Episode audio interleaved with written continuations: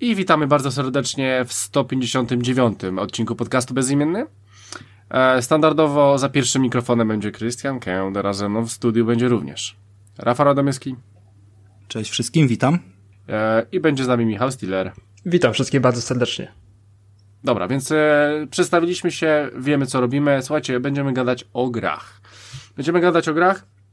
E, słuchajcie, w dzisiejszym temacie na 100% będzie Hellblade, Senua Sacrifice, ja o tym muszę powiedzieć, e, koniecznie, ale poza tym, poza tym, e, jak dobrze wiecie, sporo się działo przez ostatnie dwa tygodnie, szczególnie e, e, inicjatywa od Microsoftu, czyli Xbox Inside, dowiedzieliśmy się o paru ciekawych nowych tytułach, które wychodzą, na nową generację i troszeczkę o tym porozmawiamy. Poza tym oczywiście Sony ostatnio e, widzieliśmy e, nowy engine e, od Epiku, czyli Unreal e, Engine 5.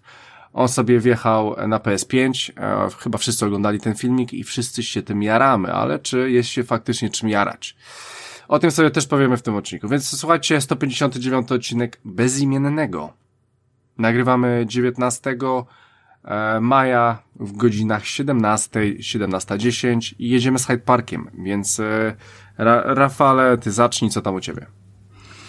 Mm, cóż, poza kolejną książką, już czwartą z mojej kochanej serii, były giereczki, troszeczkę może takie bardziej lightowe, w sensie nie, nie, nie, nie super dynamiczne, nie strzelanki i co ciekawe, obydwa tytuły, o których y, zaraz wam powiem, odpalałem już wcześniej i, i była w nich opcja jakiegoś odbicia się na początek, a, a teraz y, obydwa łyknąłem i to łyknąłem masterując jakby na, na, na full jakimiś tam nawet osiągnięciami i, i tego typu rzeczy.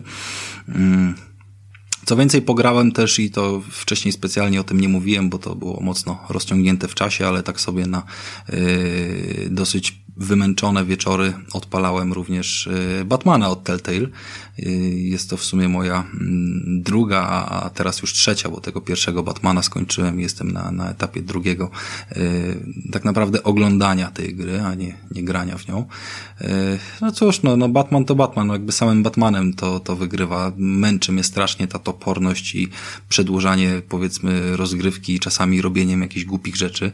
Niemniej jednak pewne wskazówki tam przy śledztwach są całkiem fajne, powiedzmy, że raz na odcinek się pojawia coś takiego, żeby połączyć pewne jakieś dedukcyjne elementy i wychodzi to całkiem spoko. Eee... Rafale, poczekaj, poczekaj, bo zanim przejdziesz dalej, ja trochę do tego Batmana, bo też zacząłem grać w tego Batmana. W pierwszego czy w drugiego? Eee, masz dalej... E, w pierwszego. W pierwszego jestem e, w połowie.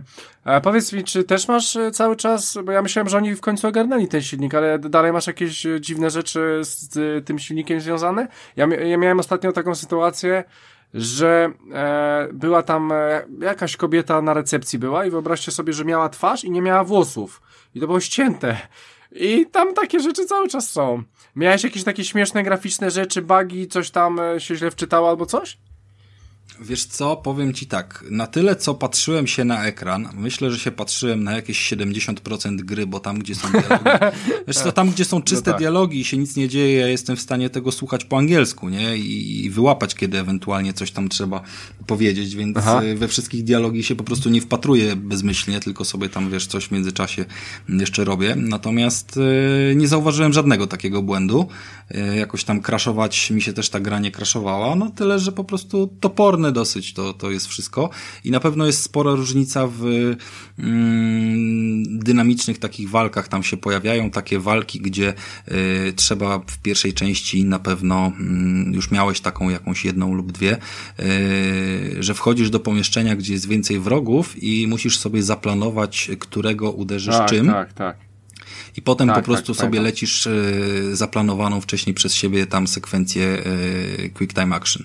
Natomiast y, w dwójce jest to zrobione w ten sposób, że od razu zaczynasz lecieć i masz od razu komplet podejmowania decyzji lewo-prawo. Jak podejmujesz lewo, to widzisz, że on chwyci ok po, nie wiem, po krzesło, a nie po coś innego. E, czyli podejmujesz te decyzje natychmiast i potem dopiero, wiesz, klikasz odpowiednio tam A, B, C, czy krzyżyk, czy co tam jest.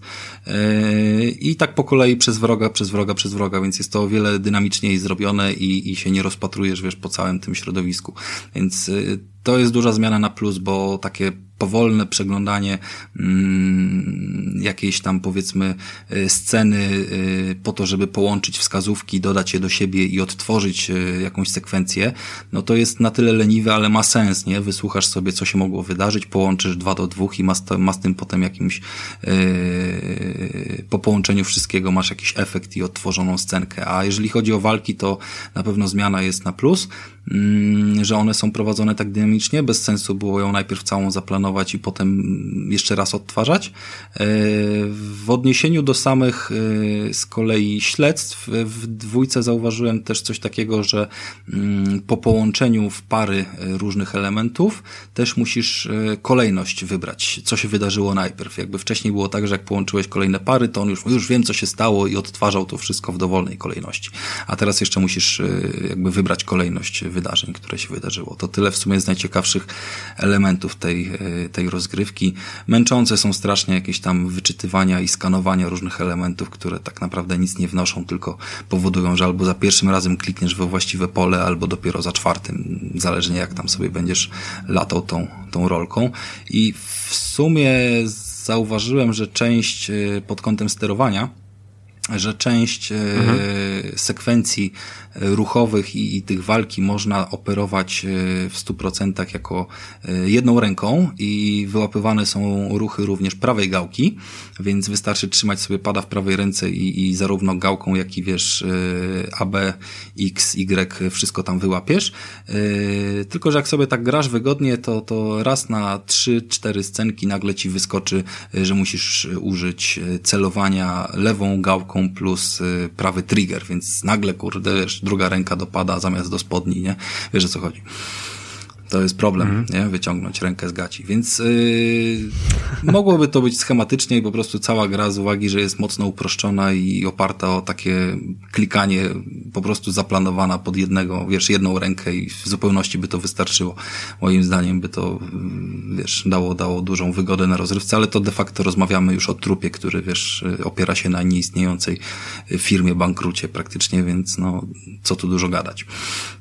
E, to tyle, jeżeli chodzi o Batmany, ale sama fabuła jest na tyle pokręcona i tam się dużo rzeczy dzieje, że, że, że w sumie jestem zadowolony z tego, że to się gdzieś tam y, obleciało. Jest to taka całkiem przyjemna, żeby zamiast jakiegoś tam serialu na Netflixie sobie właśnie coś takiego odpalić, nie?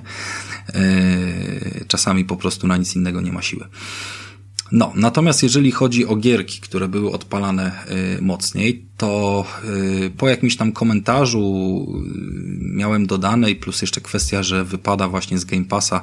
Nie wiem, czy ktokolwiek zdąży, to chyba na koniec maja wypada, więc y, zostanie wam chyba tydzień czasu po publikacji odcinka, y, żeby ewentualnie zagrać w coś takiego jak y, Brothers The Tale of Two Sons. I to jest taka bardzo krótka gierka. Mm, gierka w dużej mierze y, zręcznościowa, y, ale też trochę logiczna. Mm, najciekawszą mechaniką użytą w tej grze. Znaczy, cała historia polega na tym, że musimy przemierzać po, po kolei różne krainy. Tam jest łącznie sześć rozdziałów. Każda z tych krain jest y, całkowicie inaczej zaprojektowana w innym stylu, więc y, no nie będę ukrywał, że jest tam na co popatrzeć, pomimo, że same postacie wyglądają jak y, wyciągnięte tam z, z, z Bolka i Lolka. Tak naprawdę z tym mi się kojarzą, że to taki Bolek i Lolek gra. To, to same jakby efekty graficzne i, i projekt tych y, etapów jest, jest momentami bardzo przyjemny dla oka, robiący wrażenie. Mm, szczególnie jak się przejdzie ją do końca i zobaczy się wszystkie z tych y, etapów, bo tak naprawdę się od trzeciego zaczyna już jakaś robota. E, nie będę zdradzał, jakie tam są elementy, bo to jest całkiem przyjemne w sumie y, dla oka zaskoczenie. Kamera tam sobie, pomimo, że jest aktywna, można ją sobie obracać, to jednak w przemyślany sposób ona się cały czas obraca, żeby nam pokazywać ścieżkę. I sterowanie. Sterowanie jest tutaj chyba najciekawszą i główną mechaniką, o jaką ta gra jest oparta, ponieważ sterujemy dwoma postaciami naraz. I to jest gra, która nie jest koopowa, żeby te dwie postacie podzielić, tylko y, cała mechanika polega na tym, żeby jedną gałką sterować bolkiem, a drugą gałką sterować lolkiem. I jedyną jakby guzikiem e, akcji jest tutaj trigger lewy lub prawy, czyli wszystkie akcje wykonujemy albo po prostu e, triggerem e, bolka, albo triggerem lolka.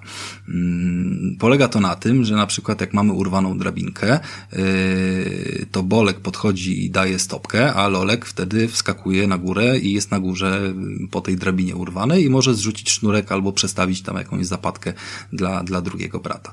Jeżeli mamy bieganie, no to musimy naraz sobie biegać i mój błędnik nie jest w stanie ogarnąć sytuacji, w której yy, bolek od lewego triggera przejdzie mi na prawą stronę ekranu i nagle oni są nie w tym miejscu i momentalnie wtedy się gubię, muszę sobie ustawić z powrotem bolka po lewej stronie, wtedy on jest tam, gdzie powinien być pod lewym, yy, lewą gałką. E, to tyle, jeżeli chodzi o samo bieganie. Na szczęście postacie same się wspinają na jakieś e, miejsca, gdzie mogą się wspiąć, czyli na jakieś drobne, mm, drobne szczyty, czy, znaczy nie szczyty, tylko takie, wiecie, E, pagórki, e, same też przeskakują przez, przez jakieś tam rozpadliny e, i tak naprawdę tylko ta akcja służy tego, żeby się czymś chwycić, ewentualnie żeby wykonać jakiś, jakieś skoki do góry, bo tam jest też wspinanie, skakanie po różnych takich mm, elementach. I Dużo jest bardzo y, elementów, gdzie musimy właśnie kombinować, gdzie musimy zrobić sobie y, jednym bratem jakąś czynność polegającą na trzymaniu się i, i w odpowiednim momencie y, puszczeniu powiedzmy z y, jakiegoś, dajmy na to, haka, który sobie leci na łańcuchu. Tym samym momencie drugi brat y, obraca tam jakąś y, zębatkę, która powoduje, że ten łańcuch jest w ruchu, nie? Więc mamy takiego, takie wyzwanie powiedzmy dla synchronizacji Mm, zarówno oka, jak i palców, przy czym no dosyć powodnej, po, po, powolnej, tam w dużej mierze dużo razy się nie ginie, tak? To, to jest stosunkowo proste, ale, ale wymaga trochę przyzwyczajenia do tego sterowania. E, Krystian też wiem, że w to grał i, i wspomniał, że trochę mu się wyszło monotonne, no ale nie wiem na ile poszedł do przodu, bo, bo, bo w moim odczuciu po prostu każdy z tych rozdziałów e, skupiał się na innej e, dynamice. Było tam wiosłowanie łódką, gdzie też jakby sterowanie całą łodzią opierało się o, o odpowiednie ruchy lewą, prawą i nawet były takie mm, utrudnienia, że ten młodszy brat po prostu z mniejszą siłą wiosłował, więc y, nawet jak trzymaliśmy y, dwa gary na maksa, to po prostu ściągało nas automatycznie w prawo tam, gdzie siedział ten młodszy. Y, były skoki, były momenty, no nie będę o wszystkich opowiadał, ale było kilka też mechanik po prostu z innym wykorzystaniem tych postaci. One, no, oni dostawali na przykład jakąś mm, dodatkowe urządzenie albo dodatkowe jakieś wyposażenie wyposażenie na krótką chwilę, które y, powodowały, że trochę w inny sposób y, wykonujemy mm, różne czynności nimi. No i, i, i logika to polega na tym, że w tej grze po prostu trzeba wpaść na rozwiązania pewnych rzeczy, jak je wykonać którym bratem. Y, ciekawe też w tym wszystkim jest to, że mamy sporo elementów po drodze. To już jakby nie chodzi o aspekt y, techniczny gry, tylko raczej taki jakościowy, bo po drodze coraz mijamy jakieś postacie, mamy jakąś, nie wiem, tam klatkę z ptaszkiem yy, uwięzionym, czy, czy innego tam baranka, kotka, wiecie, do pogłaskania, takie jakieś drobne rzeczy. One kompletnie dla fabuły yy, wielkiego znaczenia nie mają, może poza jakimiś tam trzema dialogami, no ale sprowadza się to do tego, że inna jest akcja starszego brata i młodszego. O ile starszy podejdzie do klatki i załóżmy się popatrzy tylko na tego y, ptaszka, tak młodszy podejdzie i go wypuści z tej klatki bo po prostu, bo taki jest, nie? Ma inny charakter. Więc yy, to powoduje, że, że w tą grę się ciekawiej troszeczkę przechodzi i powoduje, że się chce trochę poznać, yy, jakie tam, jakie powiedzmy niespodzianki przygotowali twórcy i jakie różnice między tymi braćmi są yy, w kontekście postrzegania tego świata, przez który yy, podróżują. Yy, no i dochodzi po tej całej jakby ich yy, jakby aspekt fabularny jeszcze gry, no bo oni podróżują, żeby znaleźć lekarza lekarstwo dla ojca. Yy, na samym początku gry się dowiadujemy, że ojciec jest chory, a matka już nie żyje. W związku z tym, no jakby to jest ważna walka, yy, żeby znaleźć to lekarstwo, ważna podróż, jaka powiedzmy podróż ich życia. Yy, no i mocno wpływa tutaj aspekt opieki młodszego nad starszym. Widać takie elementy, przywiązujemy się do tych postaci i, i, i ta fabuła po prostu no, troszeczkę tam ma miejsca, w których chwyta za serce i potrafi pomimo takiego e, krótkiego e, stażu plus zerowej ilości dialogów, bo wszystko jest na zasadzie emłe, memłe i pokazują coś palcem, więc my się całej fabuły tak naprawdę domyślamy. a mimo to pozwala jakby wyciągnąć z nas sporą dawkę emocji. E, co ciekawe, doczytałem, że ta gra w porcie na Switcha, e, z uwagi na odpinane kontrolery i możliwość przekazania jednego z nich komuś innemu, tylko na Switchu oferuje koopa, e, takiego wiecie, kanapowego, żeby grać w wygodny sposób w dwie osoby, zamiast w pojedynkę się męczyć. No.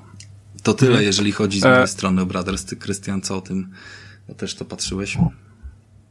no, przyszedłem wczoraj. Znaczy tak, no gra się już trochę zestarzała, no i niestety to widać. Ona ma w ogóle chyba 7 lat. Eee... Trochę ma, no, ale nie chodzi w tej grze też o to, żeby ona wyglądała, wiesz, jak Uncharted, nie? Tak, tak. Fajnie jest też e, e, właśnie to, że e, twórcy wymyślają różne rzeczy do współpracy, żebyście razem się podnosili, albo razem, żebyście wspinali na linię i to troszeczkę inaczej będzie wyglądać, razem pływali, i do, wszystkie, do wszystkich tych mechani mechanik twórcy wprowadzają wam ta, takie rzeczy, żeby to fajnie wszystko kooperało, no, żeby ta kooperacja po prostu była wspólna, pomimo tego, że dalej macie tylko jeden przycisk. E, więc e, fajnie to wychodzi. E, Rafa mówi o tej fabule. E, słuchajcie, z tą fabułą jest o tyle ciekawie, że w tej grze nie ma dialogów. W sensie, że są dialogi, ale oni nic nie mówią. Oni wydobywają z siebie dziwne dźwięki, więc e, na dobrą no, sprawę MMM, macie... Jak powiedziałem. Do, MMM, więc to też jest ciekawe, że Rafa mówi, że niby idą po lekarstwo dla taty. Ja nie wiem skąd ty, Rafale, wywnioskowałeś to. E, no oczywiście innej opcji nie ma, ale nigdzie to nie będzie napisane, że, że po to poszli. No i słuchajcie, chyba najważniejsza gra jest bardzo smutna. W ogóle jest smutna i pomimo tego, że one, oni mają fajne... Znaczy jeżeli, jeżeli tych dwóch niepełnoletnich jazdy, chłopców mieszka z brodatym facetem, który nie jest ich ojciec, to ta fabuła nabiera bardzo podejrzanych rumieńców.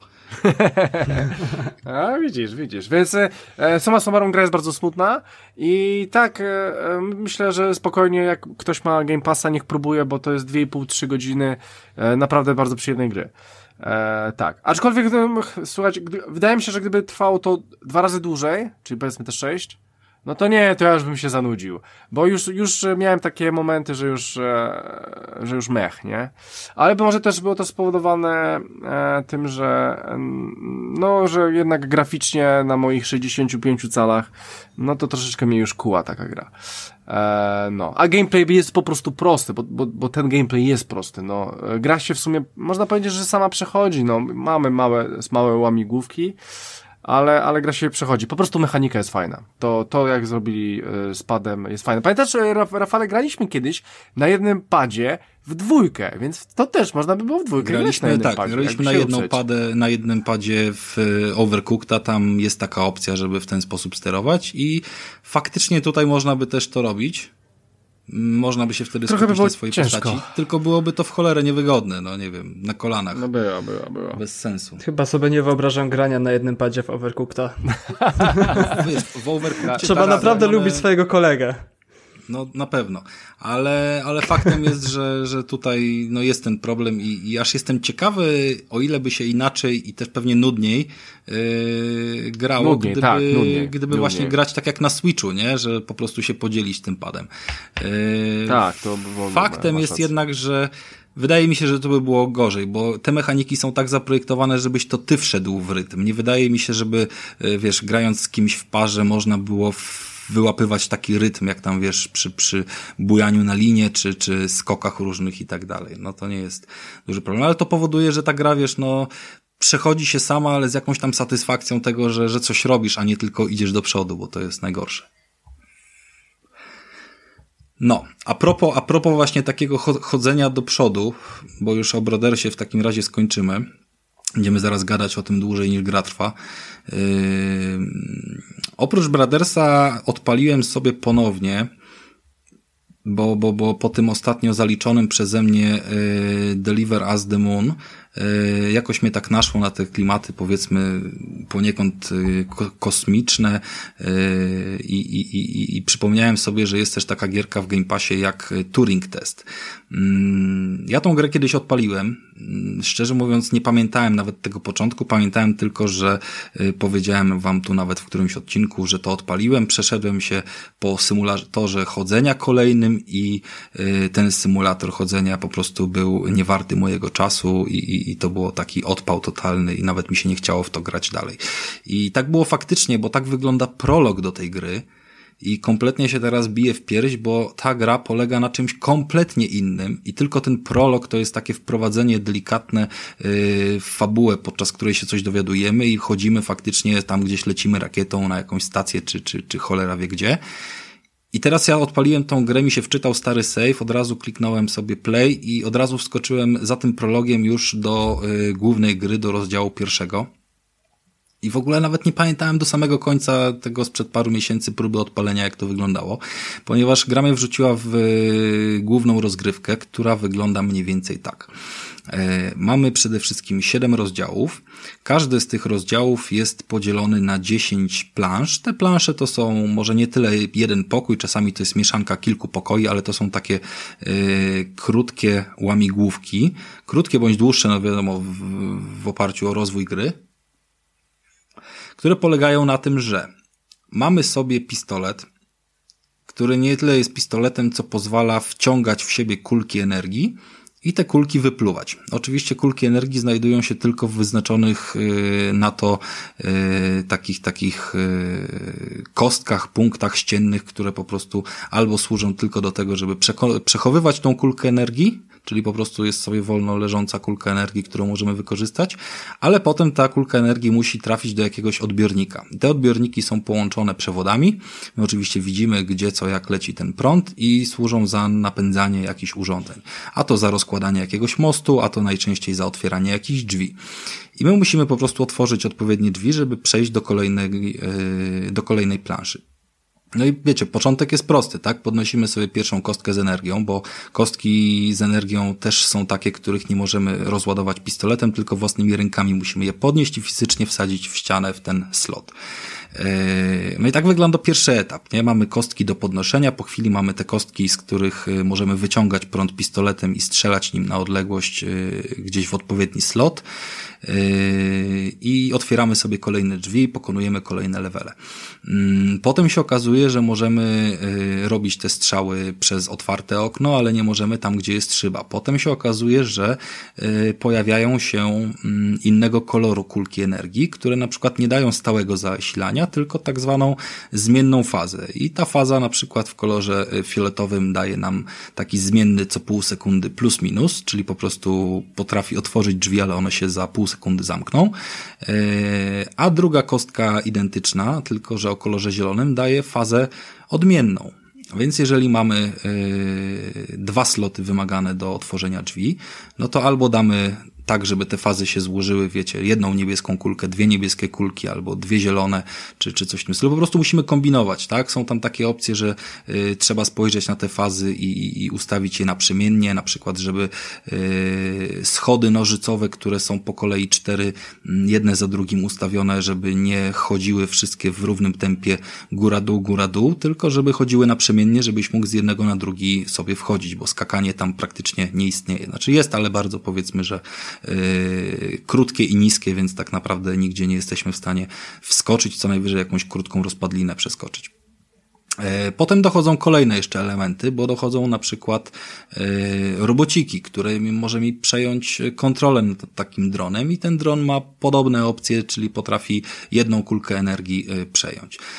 Dochodzą jeszcze inne komplikacje, takie, że musimy te trzy kulki, których jakby, może nie magazynek, ale pojemność tego naszego pistoleciku pozwala na przechowywanie trzech kulek na raz, a one są w różnych kolorach i wystrzeliwujemy je w odwrotnej kolejności, jak jakie pobraliśmy, więc musimy gdzieś tam kombinować, gdzie tą kulkę umieścić, bo nie możemy przeładować, bo coś tam, bo coś tam. No i takich leveli jest 70, bo mamy 7 razy 10. Gra się w to bardzo szybko. Całość gry zajęła mi chyba z 5 czy 6 godzin. I im dalej w las, tym, e, tym ciekawsze są te łamigłówki. Mamy też cały czas jakąś rozmowę z sztuczną inteligencją, która zarządza tą całą bazą i pozwala nam, e, znaczy próbujemy zrozumieć, co się wydarzyło z pozostałymi mieszkańcami tej bazy, jakaś tam jest, wiecie, tło fabularne, które w sumie dla niektórych może być całkiem ciekawe, bo to faktycznie się sprowadza przepraszam, sprowadza właśnie jakieś tam zagadnienia komputerów, sztucznej inteligencji, jest omawiana kwestia na przykład zagadnień filozoficznych, takich różnych schematów, na przykład mowa o mm, teście chińskiego pokoju, nie będę teraz przytaczał co to jest, ale Chinese Room to jest taka, taka właśnie twierdzenie, czy też zagadka myśleniowa, która mm, neguje poniekąd pewne zasady y, sztucznej inteligencji. Możemy się po prostu sporo z tej gry nauczyć, o ile oczywiście będziemy kumali po angielsku, bo tutaj nie ma polskiego, polskich napisów nawet. Yy, Wygląda ta gra jak wygląda, tam nie ma w ogóle co myśleć o grafice, ona równie dobrze mogłaby mieć kreskówkową grafikę, czy, czy jakąś, wiecie, yy, trzykolorową, czy też cztero, no ale powiedzmy, że, że, że uproszczona do granic, kilka tam elementów się rusza, może trochę przy, przypominać jakieś takie zagadki w klimacie portala, czy, czy coś w tym stylu, w sumie chyba to najbardziej yy, z tym mi się to kojarzy. Yy, no ale te zagadki są fajne, jakby na żadną nie spędza się tyle czasu, żeby, żeby stała się nudna, no w razie czego wiadomo, że są poradniki jakieś w internecie. Mm, i w sumie mi się udało przejść calutką grę poza ostatnim e, levelem e, bez korzystania z żadnego poradnika i przyznaję się, że po prostu na siłę chciałem tą grę już skończyć, a totalnie mi się wyłączyło myślenie e, na ostatnim levelu i na stosunkowo proste rozwiązanie, które jedno mnie blokowało, y, nie byłem w stanie wpaść i gdzieś tam sobie podejrzałem, y, na czym ono polegało, a, ale poza tym faktycznie całą grę można sobie spokojnie ogarnąć i, i mieć satysfakcję rozwiązania tych wszystkich zagadek. Y, no one się różnią, bo, bo powiedzmy, że co jeden level dostajemy jakąś kolejną mechanikę, więc przefrunięcie przez 10 leveli, jak nam zajmie pół godziny i dostajemy nową mechanikę, to, to też cały czas powoduje, że chce nam się grać dalej i, i znowu mamy coś nowego i, i uczymy się tej mechaniki, a potem przenosimy ją na inny poziom. Yy, no i oczywiście połączenie wszystkiego, co się nauczyliśmy wcześniej, komplikowanie tych elementów powoduje, że czasami wchodząc na nową planszę kompletnie nie wiemy od czego zacząć, bo tyle jest tam różnych połączeń, kabli, portali, wind i, i, różnych rzeczy, no ale zaczynamy powoli gdzieś tam coś przełączać, patrzeć co się otwiera i, yy, i nam to działa. No, jakby główna zasada, którą mogę Wam podpowiedzieć, no przede wszystkim jest taka, że y, zawsze potrzebujemy jak najwięcej kulek, więc zawsze najczęściej trzeba zacząć od tego, żeby pootwierać jakieś drzwiczki, tak zwane ślepe uliczki, że tam zwykle jakieś kulki tej energii dodatkowe są schowane i najpierw trzeba odblokować jedne drzwi, żeby mieć dwie kulki, potem te dwie kulki możemy wykorzystać, żeby odblokować kolejne drzwi, mieć trzy kulki i wtedy dopiero nam się uda rozwiązać główną zagadkę i wyjść z tego pomieszczenia. No bardzo często jest taki schemat. No nie wiem, czy wy w to graliście w ogóle? Ja nie, grałem. Ja też nie. nie kojarzycie tej gry. No okej, okay. no to, to tak naprawdę no powiedziałem większość, co chciałem powiedzieć, wszystko w sumie, co chciałem powiedzieć. E, jest ciekawa rzecz na samym końcu tej gry. Ciekawa tak z aspektu nie, że to jest faktycznie ciekawe, tylko że e, no, gra nam daje możliwość e, wyboru zakończenia. W sensie na samym końcu mamy niejako wolny wybór tego, co zrobimy. I to jest ciekawe, biorąc pod uwagę cały proces myślowy i, i, i, logiczny i te wszystkie nagrania jakieś dźwiękowe, które, bo cały czas to jakieś rozmowy z robotem, jakieś też odkrywamy nagrania na pewnych planszach, możemy czegoś tam posłuchać, yy, mamy styczność w pewnym momencie z komputerem, yy, rozmowy, który próbuje nam udowodnić, że to my jesteśmy robotem, a nie człowiekiem i, i, i ta rozmowa też jest w sumie dosyć zabawna. Yy, I na samym końcu mamy wybór tego, jak się zachowamy, i daje nam to opcję zakończenia gry na trzy sposoby. Więc yy, no nie będę zdradzał o co chodzi, nie będę mówił też yy, jaki jest efekt. Powie, znaczy powiem wam tak, yy, koniec gry jest taki sam. I obejrzałem sobie to specjalnie na YouTubie zobaczyć wszystkie trzy zakończenia, bo bez sensu było wczytywanie tam jakiegoś save'a. Wszystkie trzy zakończenia są identyczne. Ja nie spotkałem się z żadną różnicą. I wydaje mi się, że po całym tym procesie myślowym, który przez tą, w trakcie tej gry się przechodzi, po prostu samym interesującym faktem na końcu było to, że mamy wreszcie jakiś wybór, co możemy zrobić, ponieważ przez całą grę nie mamy wyboru, musimy zrobić dokładnie to, co zaplanowano. I to jest w sumie takie całkiem zabawne zakończenie tego, tego tytułu, bo faktycznie możemy zrobić dowolną z trzech rzeczy i żadna nie spowoduje game over, tylko każda spowoduje zakończenie gry, niezależnie od tego właśnie, jaka to będzie, która to będzie z tych decyzji. No. I tyle. No i to jest, to jest w sumie druga gra, którą ograłem, no nie licząc Batmana, bo Batman to jest tam rozciągnięty w czasie. Yy, teraz się chyba przeszykuję za coś większego. Miałem grać w Red Dead Redemption, ale tak powoli gdzieś po drodze zakiełkowała mi taka myśl, że jeżeli Red Dead yy, wymaga dosyć dużo od konsoli i ta podstawowa playka się męczy i, i ponadto być może yy, na Pro wygląda dużo lepiej i, i na pewno będzie to, tak obstawiam, że to będzie jeden z flagowych tytułów w końcu, więc to będzie gra, która będzie wspierana przez kompatybilność wsteczną na PS5 skoro już tyle ona czekała na mnie, no to może faktycznie lepiej poczekać jeszcze te parę miesięcy i odpalić ją sobie na PS5 dopiero w kategorii, wiecie, wsparcia wstecznego ala w PS Pro. Już nawet nie mówię, żebym doczekał się jakiegoś tam, wiecie, patcha na, na, na y, typowo podniesienie grafiki na PS5, tylko tak w ten sposób. Więc nie wiem w końcu, czy będę teraz y, wchodził w ten świat, y, czy, czy jeszcze sobie trochę tego mm, nie odłożę. Yy, korci mnie, żeby trochę teraz właśnie popatrzeć sobie na inne gierki, może tego Metro Exodusa odpalić, może coś, może coś, ale, ale muszę przyznać, że Game Pass, no nie wiem, może mnie czymś zaraz zaskoczy mocnym, ale tak trochę spowodował moment, w którym nie ma takiej żadnej gry, którą czekam, och, dobra, skończę tylko to i teraz lecę w pełen ogień w to czy w tamto, nie? No tam kilka rzeczy jest do obrobienia, które czekają na swoją kolej, ale nic, nic takiego nie ma mocnego parcia. Chyba przyszedł ten moment, kiedy potrzebne jest jakieś solidne zasilenie w tym Game Passie, bo, bo, bo wszystko się zrobiło już takie trochę, trochę...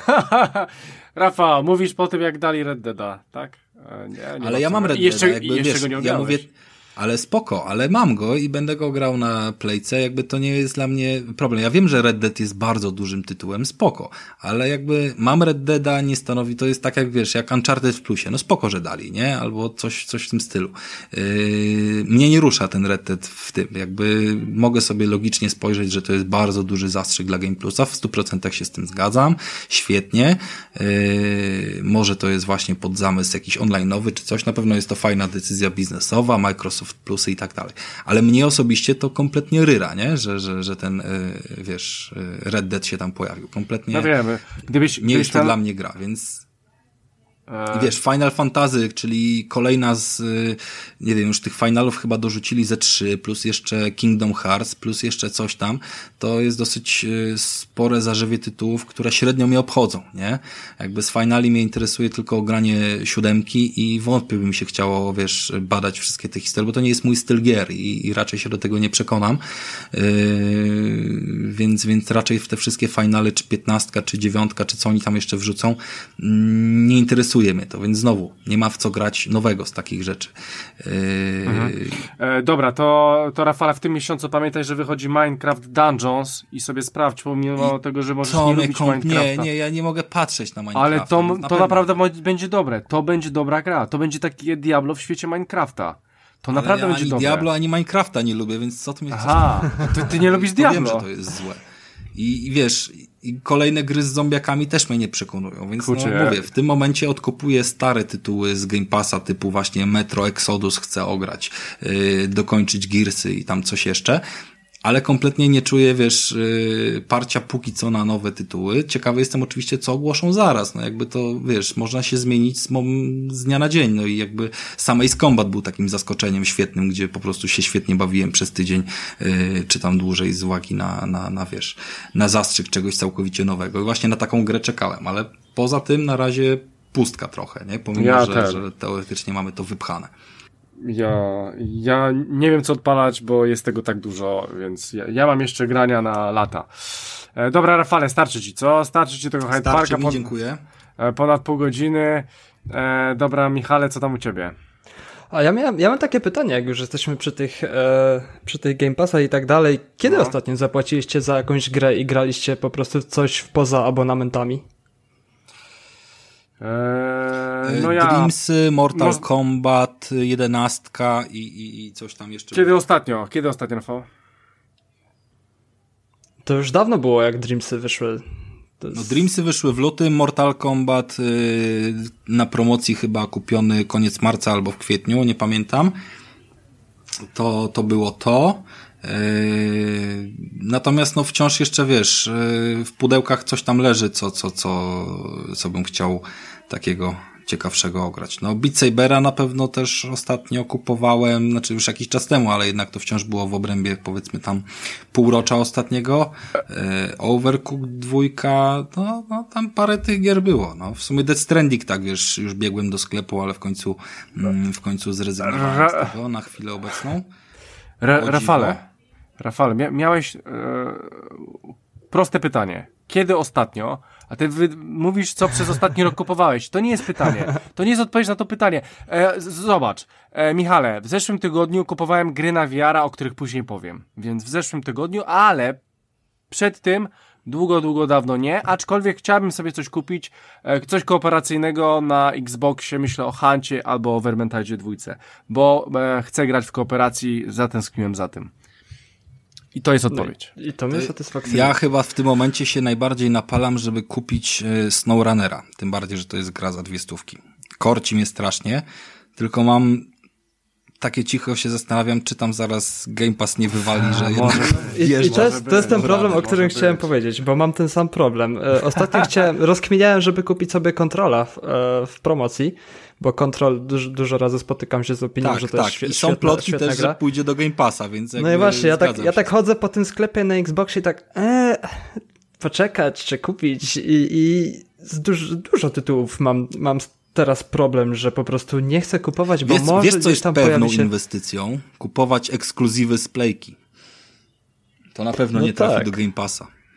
I no ja, tak. A ja, ja sobie jeszcze jedną rzecz, jedną rzecz sobie pomyślałem, bo e, chciałbym sobie pograć w, ko, w kooperację na Xboxie. E, w Hunta albo właśnie w, w Vermintide'a. I teraz sobie tak rozkminiałem, kurczę, no nie kupię pudełek, bo nie wiem jak będzie to działało e, na nowej konsoli, a chcę sobie też pograć to w 4K powiedzmy, E, więc nie kupię tego na Playkę, bo raczej kupię Xboxa, więc e, muszę kupić cyfrę i czekam, kiedy po prostu będzie promocja na to, kiedy te gry spadną i od razu biorę. Nawet jak spadną o, o 10% biorę. E, tak, bo chcę, żeby ta generacja działała, bo nie wiem, jak to z pudełkami będzie. Michale.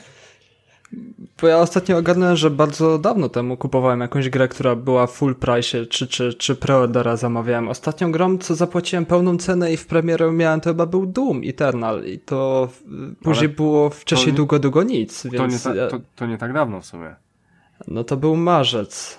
A wcześniej jak kupowałem full price, to były sztuk dwie, czyli to były Gearsy we wrześniu i był Modern Warfare w październiku, więc e, gdzieś tam kupowanie Wiesz, gier... no to jest pytanie, tak, jak, ale, jak ale kupuje gry, bo no, ja no, no. full price'a na premierę w ogóle nie kupuję, więc to jest inna kwestia, nie? E, przypominam, że jesteśmy przed nową generacją konsol, więc e, duże firmy nie będą wypuszczać teraz gier, tylko po prostu będą czekać e, na te, na te okresy, kiedy ta konsola się będzie pojawiała. Myślę, że Assassin będzie właśnie taką grą, która będzie wychodziła gdzieś w okolicy e, konsol i wszystkie duże tytuły też w okolicy konsol. No jeszcze ten Cyberpunk. Okej, okay, ale jakby Cyberpunk ci wyszedł w maju, czy tam w kwietniu jak miałby być, to, to może byś kupił nawet, nie? Wtedy też bym kupił, na pewno. Wiecie, ale no, preferencje zakupowe to i tak możemy sobie schować do kieszeni, bo każdy ma swoje i każdy po prostu kupuje inaczej, tak jak się już przyzwyczaił. No jakby, co by nie było. No tak, tak, tak, tak. No Faktem gdzieś jest, ten... że, że jestem ciekawy, w co jeszcze graliście i na tym się skupmy. Miał? No, bo gdzieś mam ten kryzys growy, który mi nie daje spokoju. Pamiętam, że kiedyś miałem kryzys growy i zwalczyłem go kupnem Switcha, więc mam nadzieję, że do nowej generacji konsol mój kryzys growy się tam nie przyciągnie i gdzieś, gdzieś go zwalczę. No i mam, mam właśnie tego. Madranera chcę testować na kierownicy, jak, jak Rafał mi polecał na, na naszej grupie i, i może tego właśnie SnowRunnera, bo widziałem, że opinie zgarnia bardzo, bardzo pozytywne SnowRunner i chętnie na kierownicy się przyjadę w takim, e, no potestuję sobie w błotku, bo podoba mi się ten klimat. Grałem chyba w Madranera, ale grałem na padzie i zabawa była przednia, tym bardziej jak się gdzieś zakopało i wyciągarki szły w ruch i jeszcze no ja z kolegą... grałem w to, w to sami też z Krystianem kiedyś zrobiliśmy sobie sesyjkę, więc w sumie jakby SnowRunner wszedł ci dobrze, w sensie na kierownicy by ci się spodobało, byś kupił SnowRunnera, tylko ty pewnie kupisz na Xboxa wtedy, no kurde, a ja żadnej gry na Xboxa nigdy nie kupię. No właśnie, albo na PC bym nawet i kupił. No w sumie to jak masz do PC tak kierownicę, tam jest taniej pewnie, pewnie ze 140 ta gra, co? Na Steamie nie patrzyłem nawet, ale no moja kierownica działa i z PC-tem i z Xboxem, więc nie ma problemu na jaką platformę kupię, ale raczej Xbox będzie grany. Um, ale mimo kryzysu nie, to nie oznacza, że w nic nie grałem, e, bo graliśmy, wszyscy razem graliśmy w Daisy i chciałem jest! o tym... Jest! Nawet się znaleźliśmy, nawet się znaleźliśmy. Naprawdę? No, no, Czy to nie Daisy wszyscy. będziemy przypominać sobie? Oczywiście, że tak, przecież, no jak, goty, no Rafał. No goty, nie, Słuchaj, chciałem, chciałem opowiedzieć nie jak o mierz- grze, która bierze mi czas i nienawidzę takich gier. Nie mierz wszystkim swoją miarą. Jeżeli byśmy mieli tutaj Tomka, to Tomek opowiada nam rewelacyjne historie. Żeby Nie, do no, tego... teraz powinniśmy, właśnie teraz powinniśmy specjalnie e, pogadać o tym, jakie to Daisy jest spierdolone, bo Tomek będzie tego słuchał. A Tomek, Tomek miał najlepiej, bo Tomek miał nas wszystkich poprowadzić, słuchajcie, jako mentor, człowiek, Tak, który wiele godzin spędził w Daisy i on nam wszystko pokaże, pozwoli nam przetrwać. I my się włączyliśmy wszyscy na jeden serwer, powiedział gdzie kliknąć. Jeszcze powiedział, jaką aplikację ściągnąć. Tak, nie? jaką ściągnąć aplikację z mapą. No i teraz słuchajcie, musicie znaleźć punkty charakterystyczne, jakieś gdzie jesteście, będziemy się szukać po tej mapie, żeby potem być razem i we czwórkę będziemy chodzić, będziemy kozaki, będziemy napierdalać zombiaki i tak dalej. Yy, i Tomek się do tej gry nie mógł włączyć, bo kurwa serwery były tak zjebane, więc prze, przez godzinę był dla nas infolinią po prostu, kurwa, na słuchawce, jak ten Hindus taki, wiesz, przy słuchawce. Mówi, Tomek, Tomek, co mamy robić, jak mnie zombie bije? Przytrzymaj ten guzik i bij go też. No i wiesz... No, a znalazłem czerwoną czapkę. Wejdź w to. Krwawie, krwawie. Musisz wziąć szmatę i się nią obandażować. Tomek, a ty gdzie jesteś? Ja wciąż zerowy w kolejce i czekam. I cały czas po prostu tak to wyglądało. Ja zdążyłem już przez godzinę trzy razy się zabić, mm, rozklepać y, gołą pięścią tam z 10 zombiaków i pewnie ze trzech innych graczy, których znalazłem. Śmieszne było to, że jak się spotykało innego gracza, to się do siebie krzyczeliśmy to ty, to ty, nie, to chuj, walę go w łeb. No i dobra, i, i tak to się kończyło. Oczywiście czasami też wpierdolem własnym, no ale jakby zdążyłem cztery razy się zrespawnować i wrócić na ten serwer, zanim Tomek się na niego y, wczytał. Yy, Myślę, że Tomek by szybciej grę od nowa zainstalował, może to o to chodziło. Yy, W każdym razie, no, no cóż, no pobawiliśmy się w różne głupoty. No jest to mega toporna gra z naprawdę jednak dużą mapą i, i, i szeregiem yy, rozrzuconych ludzi na niej i, i zombiakami i tak dalej. Ale no kurwa, umówmy się, to jest toporne. Tam naprawdę samo sterowanie, no dobra, pewnie są tam jakieś samouczki, których nie przechodziłem, ale Fale, no. nie, nie o to chodzi, żeby się 13 razy zastanawiać, jak wykorzystać przedmiot z menu, kurde. Czego, czemu nie można z menu od razu kliknąć jedzenia jabłka? Czemu muszę go wziąć w rękę i potem trzymać przycisk akcji, żeby jeść to jabłko? Żeby co, żeby kurde zombie mógł mnie ganiać, kiedy jem to jabłko? No jakby to jest takie trochę bez sensu, no. Czy może ma jakiś sens, ale wciąż niewygodne w chuj, no i, i, tyle. No niewygodne w chuj, bo to jest Rafale symulacja. Ja jak najbardziej chcę to Ja wszystko rozumiem, ale no to Więc nie może być za sym- łatwo. Ty nie możesz sobie Ale- kliknąć i o już zjadłem, o mam cały live, albo jaka wiesz, to jest symulacja? Słuchaj, symulacja to by była, gdyby można było tam zrobić troszeczkę więcej rzeczy. Tutaj Ale wchodzę ty- sobie ale do, ty na- nic tam nie sobie do nawet. domu. No. W to wiesz, słuchaj, wchodzę, nie wiem jaki jest cel w ogóle tej gry, wiesz, nawet nie wnikałem Nie ma jaki jest celu w tej przetrwaj, Aha, przetrwać. No to słuchaj, wchodzę do domku, jest sobie opuszczony domek, dobra, jakieś tam część drzwi do piwnicy czy coś zamknięte na kłódkę, okej, dobra, nie wejdę tam. Ale chodzę po domku. Widzę z jednej strony lustro, z drugiej jakieś krzesło, z trzeciej strony jeszcze tam, nie wiem, drzwi od lodówki, z czwartej strony coś innego, a mogę podnieść tylko kurwa czapkę, która leży na stole. Nie? I, I nic nie mogę wynieść z tego domu, pomimo, że no, w każdej innej grze o, o apokalipsie zombie już bym kurwa się tam doposażył, jak wiesz, y, wiejski kurwa Rambo, w sztachety jakieś tam, wiesz, czy, czy coś w tym stylu i po prostu zrobił z tego coś fajnego i poszedł ich napierdalać, nie? A ja żadnej broni nie mogłem znaleźć. Po, a, znalazłem raz, przepraszam, y, drzwi od Fiata, kurwa, i te drzwi mogłem podnieść i one stanowiły, nie wiem, moją tarczę chyba, czy, czy coś takiego. Taki był efekt. Tylko, że nie dało się z nimi biegać, nie?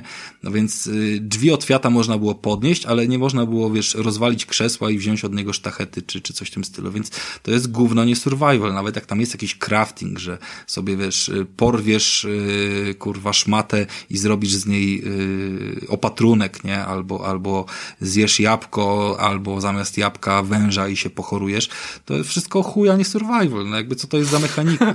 Boże. Rafale, ma być ciężko, ma być ciężko, to nie ma być Call of Duty Warzone, że wchodzisz to, do domu i masz pięć, pięć pistoletów i wychodzisz i w ogóle jesteś dojebany. Ale nie mówię o tym, żeby była broń, ale słuchaj. Przeżyć, ja mówię... to jest ciężko przeżyć, ty nie masz co jeść, ty co chwilę masz jakieś problemy z tą grą i o to w tym to chodzi. To jest gra, w której się nie idzie na solówkę na pięści z zombiakiem, nawet jak stoi sam pojedynczo, bo wtedy można już po prostu przegrać na starcie. Bardzo, właśnie, właśnie, bo e, no nie wiem, akurat nie wiem jak mi to wychodziło, pomimo, że solówka była toporna jak yy, gry walki z lat 90. tam z PSX-a, chociaż w sumie i wtedy już wychodziły lepsze. Yy, to wciąż uważam, że tutaj no, walki mi się udało na jednym życiu chyba, w sensie na, na, na jednym tym chyba wszedłem do takiej wioski, chciałem się po niej rozejrzeć i wszędzie były zombiaki, no to się z nimi napierdalałem. Dopóki mnie dwóch naraz nie dopadło, no to chyba tam z pięciu położyłem po kolei i nawet nie krwawiłem, więc w sumie to było do, do ogarnięcia, nie? Ta walka na pięści, trzeba było tylko odpowiednio tam robić uniki, bo ona jest tak toporna, nie? Że jakby, jeżeli jesteś bardziej toporny niż ta gra, to wygrywasz po prostu. Natomiast... Natomiast wciąż uważam, że tam brakuje ciekawej mechaniki. O to mi chodziło. Nie, że ma być łatwo czy trudno, bo jakby, wiesz, Krystian, można ustawić na tyle spierdoloną mechanikę, że gra jest trudna i, i co z tego? Jakby taki, takie gry mieliśmy w latach 80., nie? Chodzi o to, żeby grę wypełnić ciekawymi mechanikami, która powoduje, że jest trudno. Jakby, wiesz, jeżeli wchodzisz do domu i szukasz po całym domu, wiesz, znalazłbyś pięć przedmiotów i zastanawiał się, co z nich zrobić, albo żeby coś z nich zrobić, to tam gdzieś musisz jeszcze coś pokombinować, czegoś szukać i tak dalej.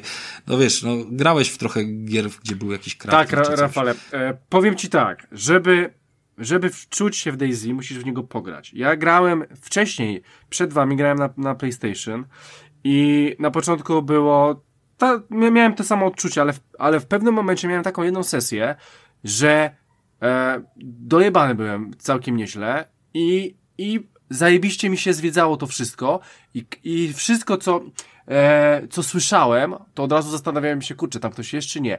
I naprawdę czułem się, jakbym był gdzieś w jakimś opuszczonym e, świecie z zombiakami i e, wszystkiego się po troszku obawiałem, no bo już jestem dojebany, więc nie chcę już zginąć, bo już coś w tej grze osiągnąłem. I miałem zupełnie inne poczucie tej gry, niż ty wchodzisz, że dobra, zginiesz respawn. Wyjebane. Bo nic jeszcze w tej grze nie osiągnąłeś. Już jesteś 5, 10, 15 godzinach, nie chcesz zginąć i wtedy, wtedy wchodzisz na inny trybik i wtedy się wszystkiego obawiasz. I ja byłem na takim trybiku. Już nie mówię o opowiadanych danych historiach, bo akurat nie dane mi to było, bo sobie odpuściłem tą grę, ale Eee, no, trzeba tej grze dać szansę i to dać szansę, dać szansę. No dobrze, ale jeżeli grałeś więcej, to mi powiedz, bo wtedy to graliśmy na szybko i nie było czasu pogadać o tym, co tam więcej się dzieje.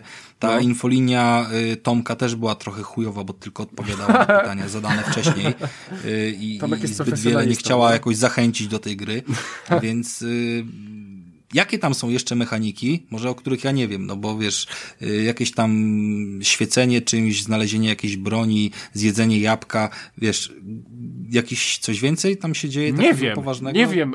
Ta gra tworzy historię, ja wam mogę opowiedzieć historię, którą mieliśmy... No, właśnie. Do, dochodzę do głosu w końcu przy, przy temacie w moim Hyde Parku. No, mów, mów. Opowiem wam historię. E, w 2000, no. 2012 roku graliśmy z moimi kumplami z klasy w Daisy właśnie, bo wtedy był hype na tą grę, bo to, to był taki taki nowy gatunek, który zapoczątkował, myślę, gdzieś tam rozwój Battle Royalów, że potem wyszło H1Z1, PUBG gdzieś tam na, tych, e, na, tym, na tej podstawie gdzieś tam powstało.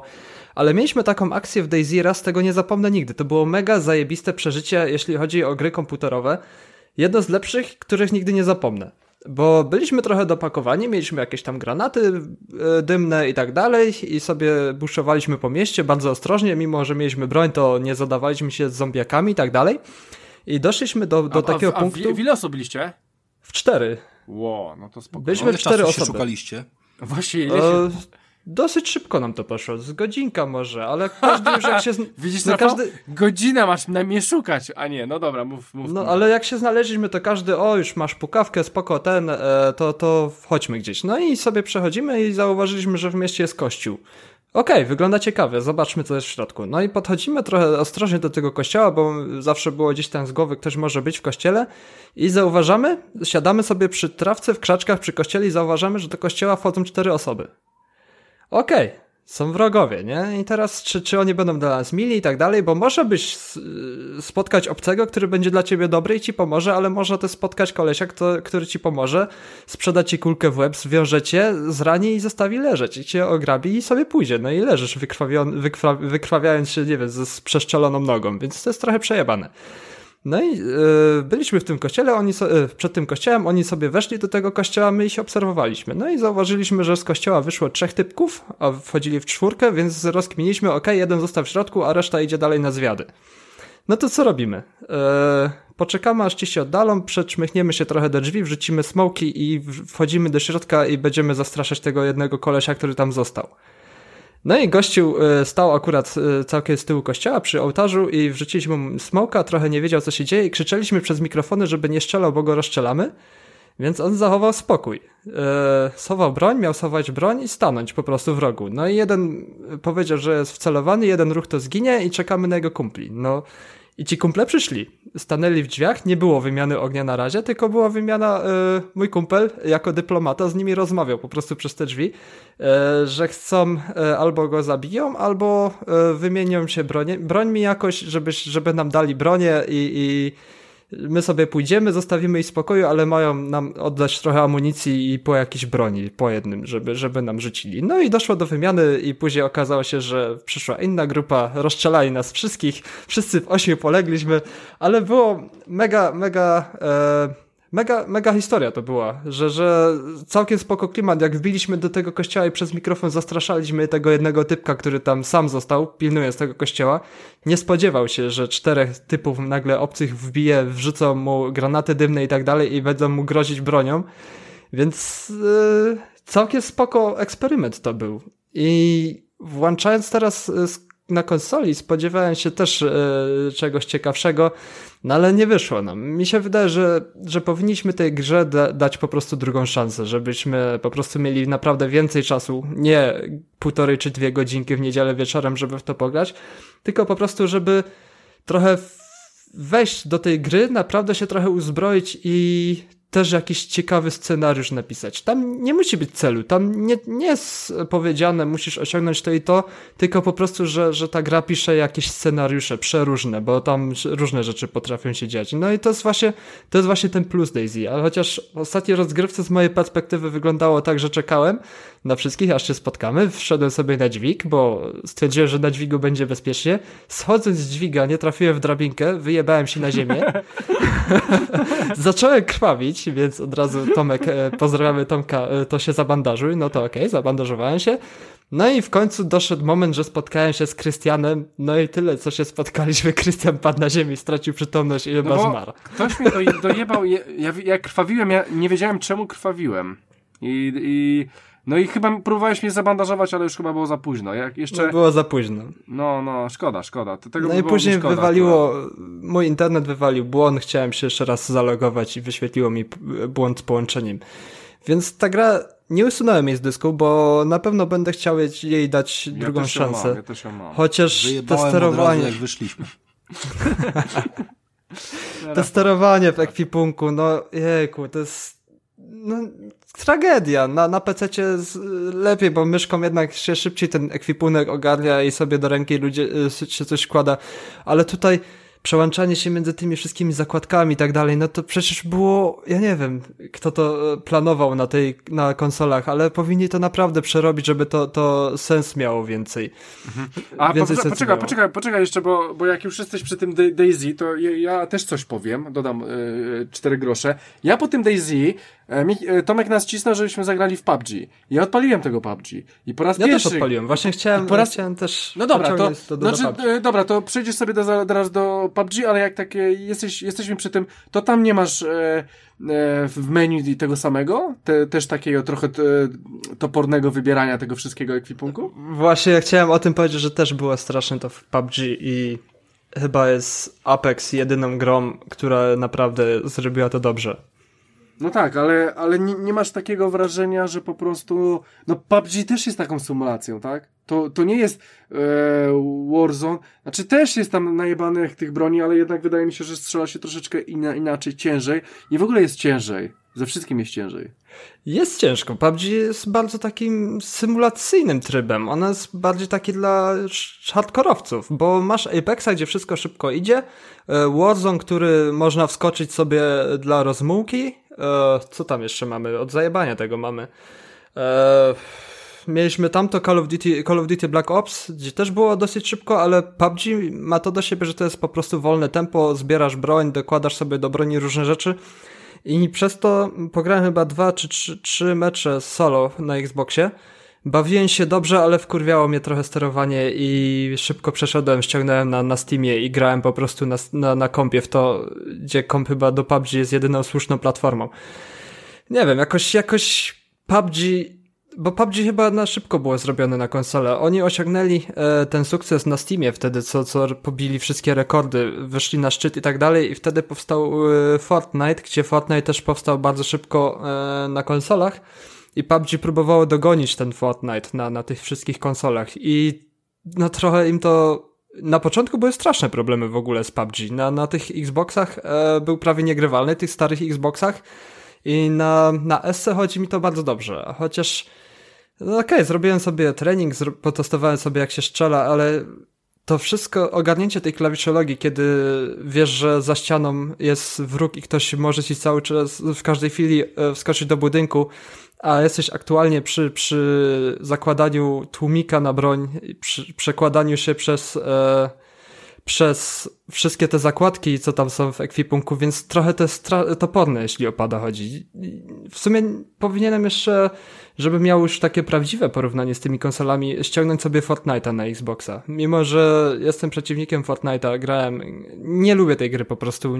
Battle Royale z budowaniem to nic dla mnie, ale po prostu chyba ściągnę tego Fortnite'a i zobaczę, jak tam jest wszystko rozwiązane, e, jeśli chodzi o zarządzanie ekwipunkiem, czy to jest e, bardziej logicznie rozwiązane i, i czy to jest mniej toporne, bo, bo i DayZ i PUBG to są naprawdę toporne gry, jeśli chodzi o zarządzanie ekwipunkiem czy sterowaniem. PUBG jest lepiej, a DayZ to jest, nie wiem, nie, nie, nie, nie znalazłem żadnej broni, żeby stestować strzelanie w DayZ, ale mam wrażenie, że jak już jedzenie jabłka trwa 5 minut, to co dopiero zakładanie nie, broni. strzelanie jest w porządku, wiesz?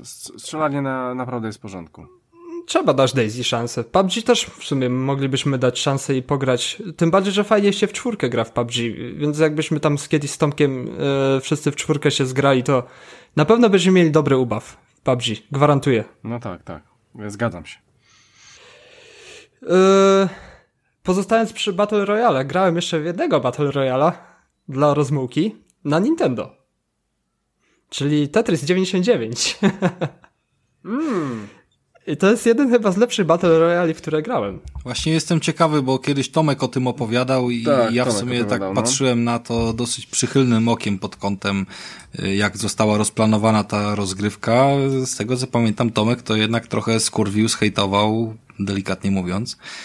Więc możesz, możesz powiedzieć dwa słowa o konsoli, która nikogo nie interesuje. Chociaż przyznam wam się, że zadzwoniłem do Tomka w tym tygodniu zapytać go, zadałem mu proste pytanie. Dlaczego powinienem kupić yy, oraz dlaczego nie powinienem kupić Switcha? I powiedział mi bardzo krótko.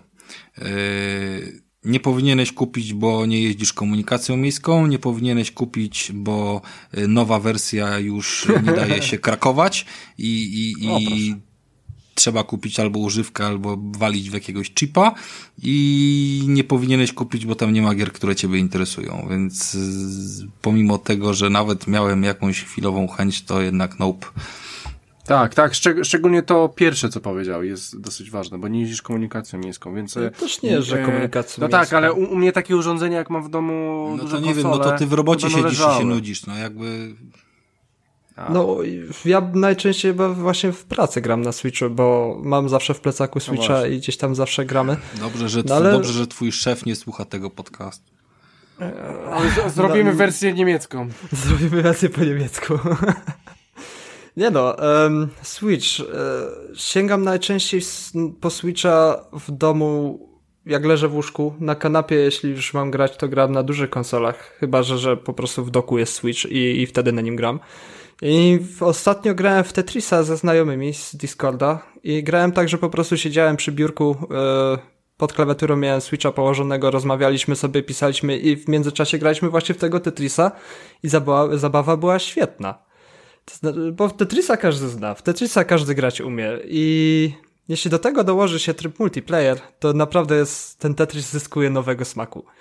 Eee, czyli my kontra 98 innych graczy, e, mamy ich naokoło ekranu, widzimy wszystkie ekrany tych graczy, którzy grają z nami i ustawiamy sobie swoją linię, gramy sobie w swoim tempie i dochodzi to, że można atakować innych graczy, za czym idzie inni gracze potrafią atakować nas.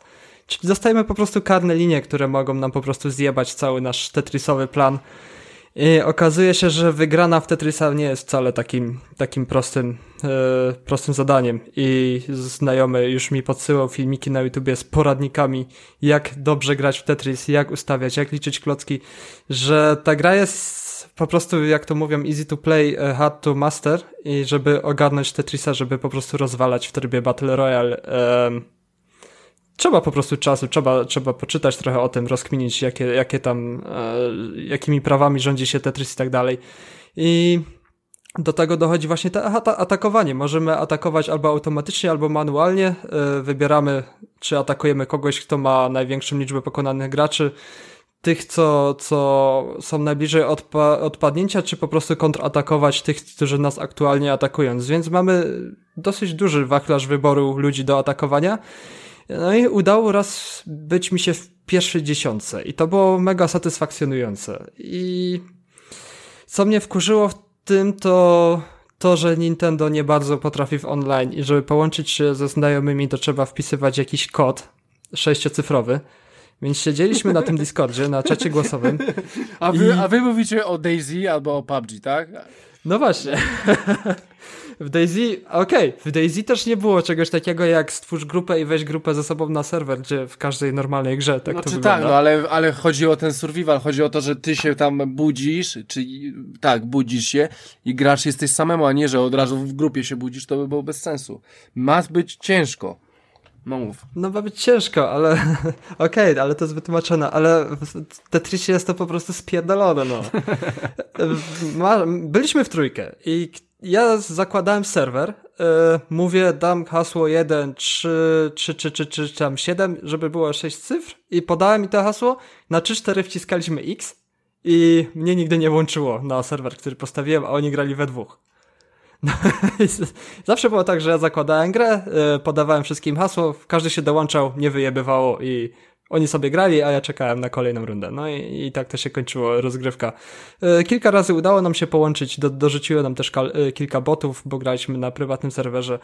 Ale ubaw był przedni, tym bardziej, że ta gra jest e, w ramach abonamentu właśnie tego Nintendo Online, czy jak to się tam nazywa, jest darmowa, więc każdy, kto, kto ma Switcha i posiada ten abonament, może sobie Tetrisa po prostu pograć, bo jest to stary, dobry Tetris tylko, że no, trochę zjebane jest połączenie się ze znajomymi, ale nie jest to niemożliwe. Ale Rafał, nie ma gier na Switcha, które by ciebie interesowały? Znaczy, bo Tomek go dobrze zna i po prostu mu tak powiedział. Bo... Tomek, wiesz, my nagrywaliśmy razem no 5 lat praktycznie i on wie w co ja gram, no, jakby nie zaproponuje mi, wiesz, y, byle czego. Na pewno ja bym sobie, trochę wiecie, trochę wiem o tym Switchu, no. Myślę, że bym sobie poklikał, yy, na pewno bym chciał przejść Zeldę, na pewno bym sobie poklikał Luigi Mansion, może też jakieś tam kilka innych pierdół, ale, ale w gruncie rzeczy to tak dużo tego nie ma, no. Wiesz, Wieśka bym nie grał kolejny raz na przenośnie konsoli, bo nie, to nie ma sensu, nawet mnie to nie ciągnie. Czy w hmm. tego Duma nawet, to, to dla mnie na Switchu to się mija z celem.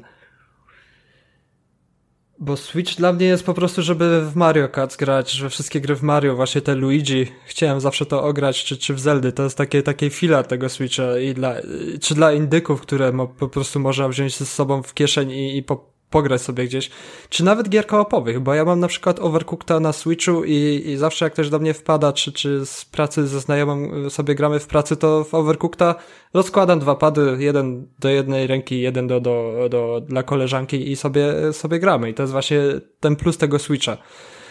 No, nie wiem, zastanawiałem się po zakupie Switcha, czy, czy dobrze zrobiłem, czy niedobrze zrobiłem, ale jak już wspomi wspominałem, kupno Switcha wyciągnęło mnie wtedy już, kiedy to było, dwa lata, trzy lata temu, odkąd Switcha kupiłem, wyciągnęło mnie wtedy z tego kryzysu growego, że gry po prostu przestały mnie bawić i wtedy zagrałem właśnie, kupiłem Switcha w edycji z tym Mario Odyssey i wciągnąłem, wciągnąłem się mega ostro i, i wtedy to był taki powrót do, do, do gier. Więc, więc Switch zawsze warto rozważyć. Chociaż to jest jed, jednak za, za taką konsolę, nie wiem ile aktualnie kosztuje, ale jest cholernie 1600, drogie. jeżeli chcesz gdzieś znaleźć. Chyba, że, no właśnie, chyba, więc... że tego Lighta za około 1000 kupisz samego Lighta. No, mimo wszystko trochę dużo. Jeśli ktoś ma dużą konsolę, to... Switch... Light podobno też pytałem Tomka, bo Light kosztuje niecałego tysiaka, ale od, brak odpinania padów, mniejszy ekran i, i ogólnie no takie trochę to uproszczenie mocne w odniesieniu do podstawowych funkcji Switcha, to to jest trochę dramat, nie?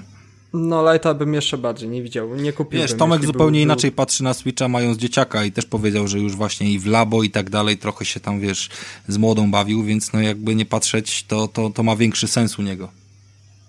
Ale Switch ogólnie. Ogólnie się dobrze bawię zawsze ze Switchem. Jeśli, jeśli uda mi się go włączyć w domu i to, to no. ostro mnie wciąga i długo go nie wyłączam, więc... Znaczy więc uważaj, raczej... uważaj ogólnie, wiesz, bo, bo my już mieliśmy tutaj kiedyś zapaleńca na Nintendo i szybko stąd wyleciał, yy, więc nie, nie lubimy tutaj tak za specjalnie, no nie, nie chwalimy się tym, że mamy, wiesz, taka, taka jest historia ogólnie, no tutaj możemy się ponapierdalać, czy, czy, czy, czy Xbox, czy Playka, jak też jakiś przyjdzie, to też zaraz, wiesz, srogi hejty i wpierdol, nawet jak Krystian czasem gra na PC, czy ty, to też się nie przyznajemy, no i, i tak jest już, no. Taki to jest nie, ale na pewno, na pewno z gierką jakoś na Switcha wrócę kiedyś. Ja, ja, sobie regularnie gdzieś tam coś odświeżam. No, nie jest to moja pierwsza czy tam druga konsola, bo to jest PlayStation i Xbox, ale tam trzecia gdzieś tam z doskoku zawsze Switch. Yy, lubię na Switchu gdzieś tam w coś pograć. I z gier to mam tyle.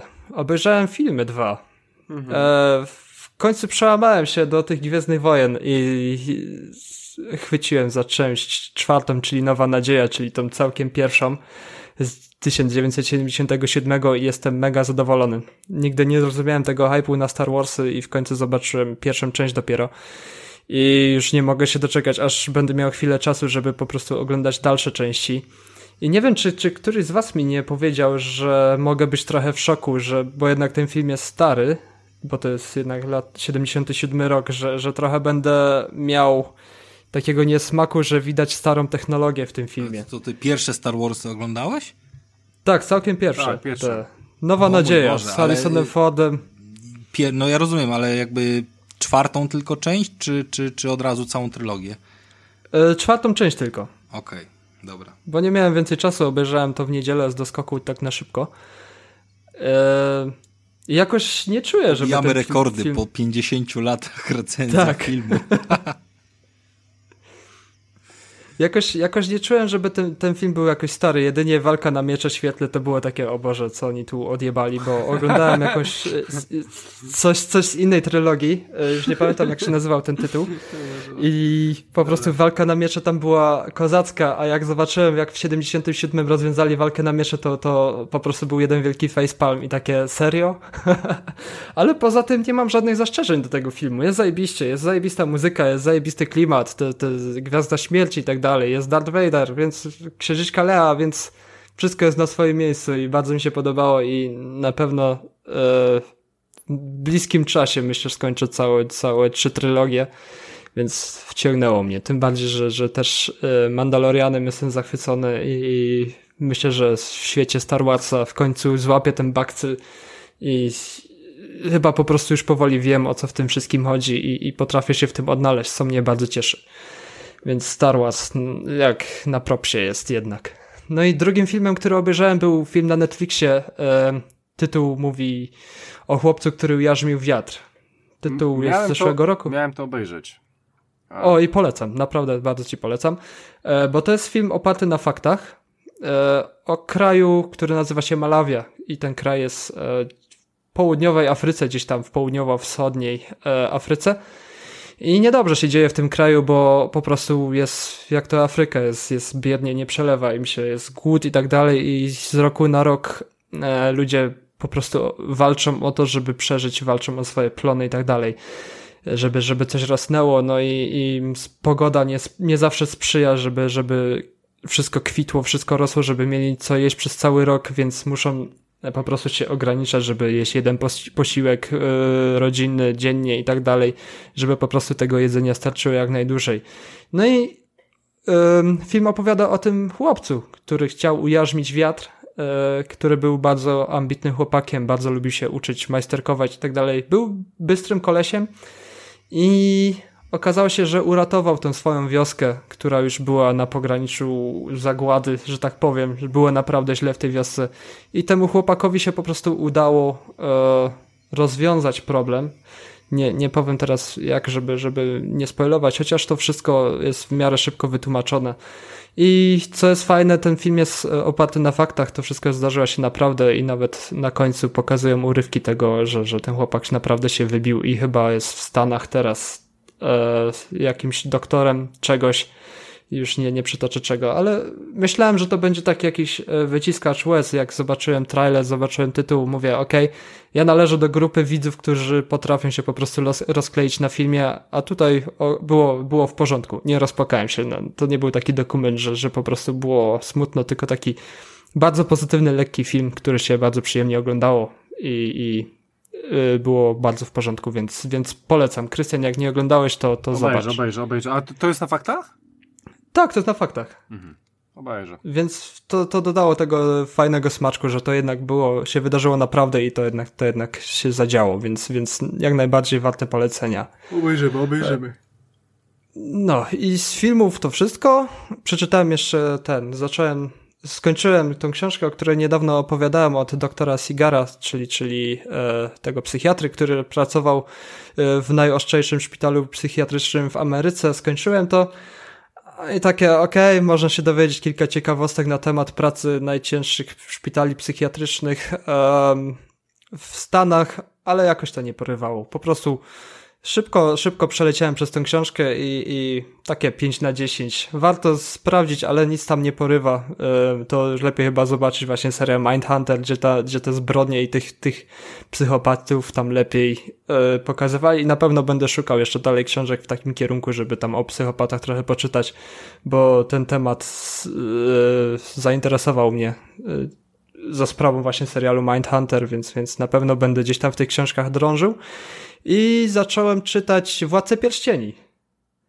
Wow. E, gdzieś, no, znowu, je, najpierw odkrywam Star Warsy z 77, a teraz odkrywam Władcę Pierścieni, który jest z 55 Władca Pierścieni jest, więc cofam się ładnie do tyłu i zauważyłem to, co ostatnio wspominał Rafał przy okazji e-booków, bo ja mówiłem, że mi pokazuje ile czasu zostało mi do skończenia rozdziału, a Rafał mówił, ile czasu zostało mu do skończenia książki. Więc no i pochwal odpalając... się, ile miałeś do końca książki, jak masz trylogię Władcy odpaloną? Um, właśnie zdziwiło mnie to trochę, bo trylogia jest w jednym pliku, w jednym pliku e-bookowym i pokazuje mi właśnie też teraz, co mnie naprawdę denerwuje i teraz już rozumiem, dlaczego ciebie to denerwowało, bo ja nie widziałem problemu w tym, że pokazuje mi czas pozostały do końca rozdziału, ale jak pokazuje mi czas yy, pozostały do, książ do końca książki, to chyba kurwica mnie bierze, jak widzę to kątem oka. I zacząłem czytać pierwsze parę stron i ten czas z każdą stroną dodawało mi minuty, gdzie zatrzymało się na 44 chyba godzinach. Ja myślę sobie, o kurde, chyba sobie no i grubą dokładnie. książkę. Wystarczy, że na chwilę odłożysz e-booka, żeby, wiesz, bez wyciszania go, be, tak, i on doda po minuty po... czy po drinka, czy cokolwiek tam masz pod ręką i, i bierzesz go z powrotem, a on ci pokazuje już 50 godzin, kurwa. No, no dokładnie. I to jest, Mi się to udało strasznie przejebane. No, mi się udało trochę poczytać i zejść na 37,5 godziny, mniej więcej. Czyli 7 godzin poczytałeś i zszedłeś na 37. Właśnie nie. Z, z, no, przybrałem tempa, bo jednak Władcę Pierścieni e, czyta się bardzo przyjemnie i szybko. Ten styl pisa, pis, pisowni jest, jest tak bardzo fajnie prowadzony, że, że te książki pochłania się po prostu te strony jedną za drugą i czytałem może dwie godziny i zbiłem 7 godzin z licznika, więc Ale to jest wiesz, okay, to, to, to, ale... to, powoduje po prostu naprawdę chore podejście do czytania książek, jak masz ten licznik i on tak, wiesz, odnosić się do końca. To, to, to jest naprawdę wkurwiające. I... Tak, bo wtedy się patrzy mniej więcej, ster- sugerujesz się tym licznikiem, żeby po prostu przyspieszać te czytanie. Okej, okay, teraz mam 36, jeszcze zejdę trochę z tego licznika. Mi się, Coś mi się jak zbieranie zdarzało... łatwych achievementów. Mi się zdarzało, powiedzmy, że załóżmy czytam książkę wieczorem, pokazuje mi, że mam dwie godziny do końca, a jest już późno i, i po prostu no, chciałem przyspieszyć i na przykład yy, zaczynałem odruchowo czytać w taki sposób, że pewne opisy, które wiedziałem, że są powiedzmy mało istotne, no bo ja te książki już czytałem kiedyś, no to było z 15 lat temu, ale, ale czytałem, czyli jakieś tam opisy postaci pobocznej, pobocznej, która wiem, że nie jest główną postacią, a tam jest wtrącenie trzystronicowe odnośnie jej jakiejś tam historii, no to ja tak wiesz, prze, przeflunąłem przez te trzy strony, powiedzmy, tylko patrząc na akapity, czy już tam się coś dzieje, czy nie, nie? I takie rzucanie okiem tylko miejscami, więc ten licznik działa negatywnie moim zdaniem na to i. i Sprawdzałeś, czy da się go wyłączyć? Da się wyłączyć, tak. Możesz w ogóle wyłączyć sobie to, godzinę, pokazywanie stron, żeby w ogóle cię nic nie rozpraszało. Jak najbardziej można to zrobić. Chyba, chyba tak postąpię, że, że jak to mi ma pokazywać cały czas gdzieś tam dwucyfrową i, i mnie stresować, po prostu doliczając i odejmując, to ja chyba wolę po prostu to wyłączyć. Lubię jak pokazuje procenty w książce, bo wiem mniej więcej, potrafię sobie wyobrazić, gdzie mniej więcej już jestem, czy jestem gdzieś tam w połowie, czy, czy w jednej trzeciej, to sobie zostawię, ale na pewno ten licznik gdzieś tam wyłączę, bo, bo złapałem się na tym po prostu nawet, że, że żeby nie psuć licznika, to jak ktoś mi napisał na Whatsappie, czy, czy gdzieś na Facebooku, to ja klikałem, wyłączałem na te 30 sekund tego e, e-booka, po prostu wyłączałem, odkładałem, odpisałem i znowu klikałem, odpalałem e-booka i dalej tak, czytałem. On się włączy, było... a on ci się będzie włączał znowu kolejne 5 sekund, a nie Dokładnie. sekundy, I wszystko, czy, wszystko czy po to, żeby ten licznik mi się tam nie zjebał. Bez więc, sensu, więc... wiesz, kompletnie zadanie, bo tak naprawdę tracisz więcej czasu, nie? No, jest, jestem na tak, jeśli chodzi o licznik do końca rozdziału, bo mi to po prostu po, pozwalało sobie przed spaniem e, mniej więcej rozplanować, jak długo jeszcze będę czytał, bo kiedy pojawiło mi się, że ok, zaczynam nowy rozdział, ale rozdział będzie 10 minut, zerknąłem na zegarek, czy powinienem już spać, a jeszcze mam chwilę, to, to te 10 minut, ok, ogarnę sobie jeszcze jeden rozdział. Więc w tym przypadku byłem na tak, ale jeśli pokazuje mi to cały czas do końca książki, to, to sobie wyłączę, bo mnie to denerwuje. Ale ogólnie też mam ten problem, że jakoś zawsze ten mały paluch gdzieś tam pod e-bookiem wędruje i jak się obracam na łóżku czytając, to zdarza mi się, że po prostu machnę tym przycisk, bo ten przycisk jest tak na samym dole i sam z siebie mi się e-book wyłącza i takie kurde znowu. I tak trzy razy podczas jednej sesji, gdzie tam, nie wiem, godzinę, półtorej e, sobie czytam na, w łóżku, to trzy razy zdarza mi się, że przypadkowo wyłączę swojego Kindla i to jest denerwujące trochę. No ale muszę gdzieś in, jakoś inaczej palec sobie ustawić, żeby nie było tego problemu. Hmm, ode mnie to wszystko już. O, nie, fajnie. nie grałem więcej, nie czytałem więcej, nie oglądałem więcej. Kurczę, to mogę ja już przejść, ale super. Ekstra. Mogę się napić w końcu. E, dobra, więc e, słuchajcie, e, ja zanim za, zacznę o filmach, grach, mam dużo gier na VR w ogóle. E, sporo pograłem, e, to może zacznę od mojej historii. Słuchajcie, historia jest taka, że dawno, dawno temu, nie wiem, 2-3 lata temu kupiłem sobie mocnego kompa, stacjonarnego, mocnego kompa, używanego. E, dobra cena i, i wziąłem go. No i ogólnie był przycinakiem, ale od czasu do czasu strasznie mi wkurwiało, że na przykład z jakiejś gry wywalało mnie.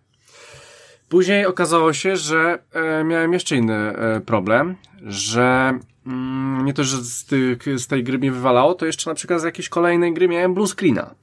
I oczywiście starałem się odpowiedzieć na pytanie czemu i tam są te kody, można zeskanować teraz w Windowsie 10 i tak dalej. No ale no nie było jednoznacznej odpowiedzi, no próbowałem wszystkiego. No i ostatnio właśnie jak za zacząłem ze swoją dziewczyną grać w Astronera, ona na Xboxie, ja na komputerze, to zauważyłem, że w ogóle ten Astroner ma taką słabą tą grafikę, a on mi po prostu robi takie problemy, e, strasznie, strasznie mi zwalnia i tak dalej, no i, i, i do tego stopnia, że komputer zaczął mi się wyłączać. I zauważyłem, że no nie, 91 stopni na procku? Więc yy, tak, to yy, pomyślałem sobie, że właśnie tu jest ten problem. No i oczywiście zamówiłem sobie jakąś tam pastę termoprzewodzącą. Czytałem, że ma nie być najlepiej, żeby nie była silikonowa, bo są chujowe, mało trwałe i w ogóle. Oczywiście w internecie zobaczyłem, w jaki sposób nakładać na te procki, e, te pasty, jakiś tam punktowy, krzyżykowy, jakieś trzy linie, jakiś w ogóle no, od groma. Więc ogólnie zamówiłem sobie taki mały zestaw, żebym mógł sobie e, zetrzeć e, starą pastę z mojego procka. E, zrobiłem sobie trzy linie na nowym. E, e, tak, więc kupiłem sobie właśnie ten płyn, starłem, e, wziąłem sobie to, ładnie założyłem. No i mam aktualnie 40 stopni. E, I, A czekaj, i, powiem wam, przed poczekaj, było... Poczekaj, poczekaj, e, zanim, e, zanim skończę. I oczywiście blue screenów już nie ma, a Astroner, którym grałem na minimum, gram teraz na maksimum i działa po prostu jak żyleta. Więc procek pod wpływem temperatury zwalnia mi wszystkie procesy i wszystko mi zwalniało i, i ten komp chodził strasznie, a teraz chodzi genialnie. Głupia, głupia ter, pasta termoprzewodząca. Tak, Michale. Czy przed chwilą nie mówiliśmy, że jak ktoś pececiarz tu wchodzi, to szybki strzał w i wypad, a teraz mówimy no, o zmianie no, pasty, pasty przewodzącej? Chcia, chciałem, chciałem wam powiedzieć, że po prostu są też problemy trzeciego świata i niestety ja e, mnie w mniejszy lub większy sposób objęły. E, dobra, więc e, to tyle, jeżeli chodzi o komputery i moją e, historię. E, słuchajcie, dobra, przejdźmy do filmów w takim razie. Zacznę od filmów, lubię zaczynać od filmów, więc pierwsza rzecz na Netflixie, która wyszła bardzo niedawno, nasz Thor. Nasz Thor e, odwalił film, który nazywa się Taylor Rake Ocalenie. E, oczywiście Torem jest Chris Hemsworth, czy jak mu tam. E, no i słuchajcie, jest to film, e, e, widzieliście na Netflixie, on ma 80 albo 90 milionów wyświetleń, więc obejrzał go prawie każdy, kto ma Netflixa, łącznie ze mną. Słuchajcie, no mamy prostą historię, mamy właśnie głównego naszego bohatera, czyli, czyli właśnie jego, on, on w filmie nazywa się Taylor oczywiście. I słuchajcie, musi odbić tam jakiegoś tam zakładnika, w tym momencie dzieciaka. No i oczywiście jest w Indiach, Sceneria jest świetna, Indie, Indie ro robią robotę. I no i oczywiście ta mafia, mafia e, i komuś się to nie podoba i chce e, zabić tego dzieciaka, no i, no i on po prostu musi w mies miejscu przenieść z miejsca A do miejsca B tego dzieciaka i będzie miał bardzo duży problem, bo ściga go policja i w ogóle wszystko.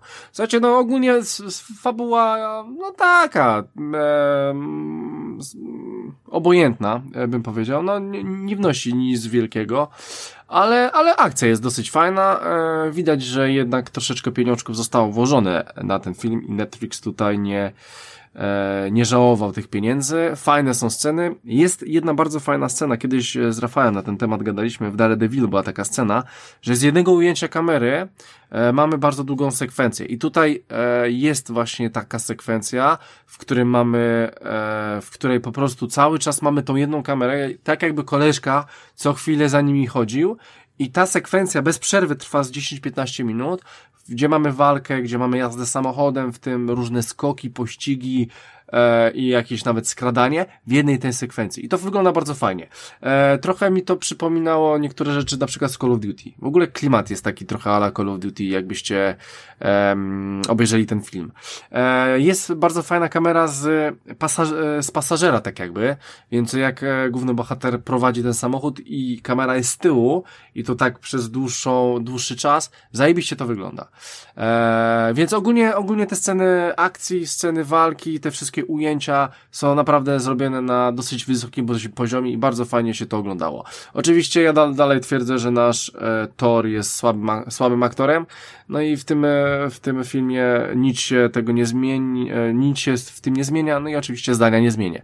E, aczkolwiek bardzo fajnie się to ogląda. E, polecam, polecam sobie oso osób, które, które lubią na przykład Call of Duty serię, obejrzeć sobie e, troszeczkę taki film e, w podobnych klimatach i Indie. Indie robią robotę, wszystkie, cała ta ich kultura, miasto, syf, który tam jest e, i cała ta otoczka. Więc ogólnie film jak najbardziej polecam, jest, jest bardzo przyjemny, fajny. E, zapowiedzieli już dwójkę, więc będą kręcić dwójkę. E, więc słuchajcie, to jest jeden film. Drugi film, który obejrzałem, to jest Księga Życia, Book of Life. Nie wiem, czy słyszeliście, czy nie słyszeliście. E, to jest e, animacja, bajka. E, bardzo fajna bajka o Fabuła jest dosyć dziwna, ta e, jest, jest, jest troszeczkę pokręcona. E, summa summarum jest e, dwóch bohaterów, Jackin i Manolo i oni tak na dobrą sprawę walczą o względy pewnej dziewczyny, z którą się wychowywali. No i, i, no i tutaj śledzimy ich losy. No ale gdzieś wyżej są bogowie, to są tacy ala troszeczkę meksykańscy bogowie, bo to jest w ogóle meksykański klimat. E, wyszła bajka e, chyba rok temu właśnie w meksykańskim klimacie. To jest coś w podobie. E, słuchajcie, jest dwóch bogów i oni się zakładali, że na przykład jeden bóg mówi, że wygra na przykład Jacquin, a drugi bóg, że Manolo. No i, no i cała opcja jest z tymi bogami, że im pomagają w tym życiu i, i oni, oni coś tam próbują też walczyć o te względy. Słuchajcie, to jest, to jest historia miłosna, bardzo fajna, walentynkowa mógłbym nawet powiedzieć, z bardzo dobrą muzyką, bo mamy tam e, bardzo fajne, znane piosenki, niestety nie znam tych e, utworów, bo to są jakiś amerykański pop, ale, ale, ale na pewno będziecie je kojarzyć. Eee, bardzo fajna historia e, o życiu. Naprawdę Księga Życia jest e, e, filmem o życiu, jest, jest animacją o życiu i naprawdę polecam wam, jeżeli lubicie animację, to jest animacja na bardzo wysokim poziomie. W ogóle e, animacja jest osoby, która się nazywa Guillermo del Toro, więc e, może wam mówi ten, ten koleżka coś. W sumie on nie reżyserował, nie jest scenarzystą, ale jest producentem i on robi dobre rzeczy, więc yy, to mnie troszeczkę też przekonało, żeby to obejrzeć. Naprawdę wam polecam i słuchajcie, Michał cofnął się w czasie, ale ja też się cofnąłem w czasie. Ja się cofnąłem w czasie troszeczkę dalej, bo cofnąłem się w czasie do, e, uważajcie, do 57 roku. E, otóż obejrzałem film, który nazywa się 12 Gniewnych Ludzi.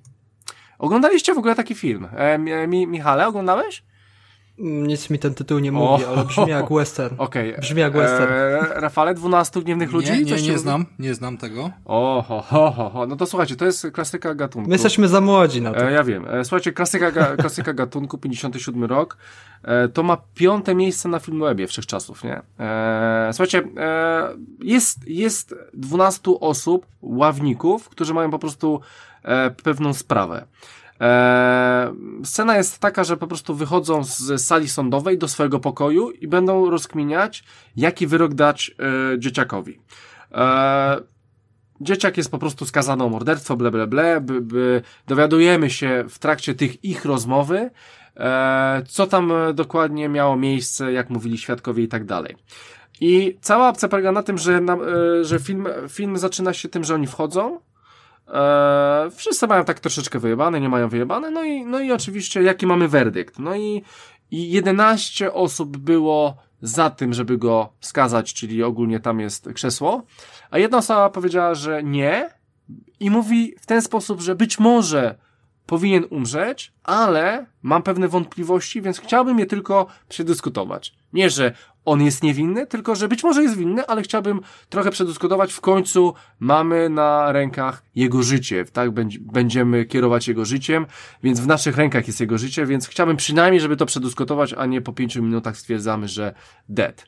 No i słuchajcie, film jest genialny i nie bez powodu ma te piąte miejsce. Dowiadujecie się wiele o rzeczy, o, e, wiele rzeczy o tym, e, mm, e, na, na, temat tej rozprawy, na temat tego, te, tego, tej osoby, która jest skazana, na temat świadków. E, jest tam prowadzone troszeczkę takie małe śledztwo. To wszystko dzieje się w jednym pokoju, gdzie jest 12 osób i oni cały czas dyskutują. Są to bardzo różne osoby, jedni się wkurwiają, drudzy są spokojni, starsi, e, młodsi. Jest tam naprawdę fajna burza mózgów. Jest to bardzo dobry film e, psychologiczny. E, no jest świetny, no jest, no jest po prostu genialny. Nie chcę wam zdradzać końcówki, bo końcówka jest świetna e, pod to wszystko, jak to się ogląda, ale to jest film z 57 roku, ale ten film jest ponadczasowy, bo, bo za 50 lat będzie go się równie dobrze oglądało, e, bo to jest po prostu przegadany film, e, w którym, e, którym cały czas rozkminiają, a może zrobił tak, a może nie, a może to, a może to. I zobaczycie, jaka jest zajebista końcówka. Więc słuchajcie, no, e, ktoś, kto nie obejrzał, naprawdę polecam i wcale się nie dziwię, że on jest tak wysoko. jest rewelacyjny. W ogóle jak go sobie oglądałem, to tak miałem wrażenie, że kurczę, no to aktorstwo kiedyś było no, na wyższym poziomie niż jest teraz, no. E, no i w, i w, tym filmie to widać. Eee, co ciekawe, wszyscy ty, z tych 12 osób, w sumie tam jest 12 aktorów, chyba 13. Nie, bodajże chyba nawet 14 albo 15, ale, ale ogólnie 12 głównych aktorów, wszyscy już nie żyją, bo chciałem zobaczyć, czy ktoś żyje, ale nie. Wszyscy już nie żyją, no ale, no ale stary jest to film. E, I jak najbardziej wam polecam. Jak najbardziej wam polecam. To jest pozycja w sumie taka na, naprawdę do zobaczenia, e, jak to kiedyś wyglądało. I dobrze się go ogląda, pomimo tego. Ja obejrzałem sporo starych filmów i naprawdę do niektórych, nawet takich prostych filmów ciężko podejść. Ale tutaj nie. Tutaj, tutaj ogląda się to naprawdę dobrze i, no i, no i akcja idzie do przodu i, i dzieją się ciekawe rzeczy. Więc jak najbardziej polecam 12 gniewnych ludzi. E, dobra, słuchajcie, więc e, to tyle, jeżeli chodzi o E, filmy. E, teraz gry. E, zacznę, VR sobie zostawiłem na później, więc zacznę sobie teraz od normalnych gier, więc Daisy już było mówione, Pacmana olałem, bo i tak skończył się ten okres rozliczeniowy, PUBG troszeczkę pograłem, no i co, no i odpaliłem tego Batmana. W, w ogóle nie wiem, czy zauważyliście pewną rzecz, ja ją zauważyłem, że podałem bodajże na początku maja ranking e, osiągnięć, achievementów na grupie. I po tym czasie jeszcze tam zadałem, czy ty też jesteś za Rafałem. I po tym czasie zauważyłem, co robi Rafał. Rafał ogrywa prosty calaki.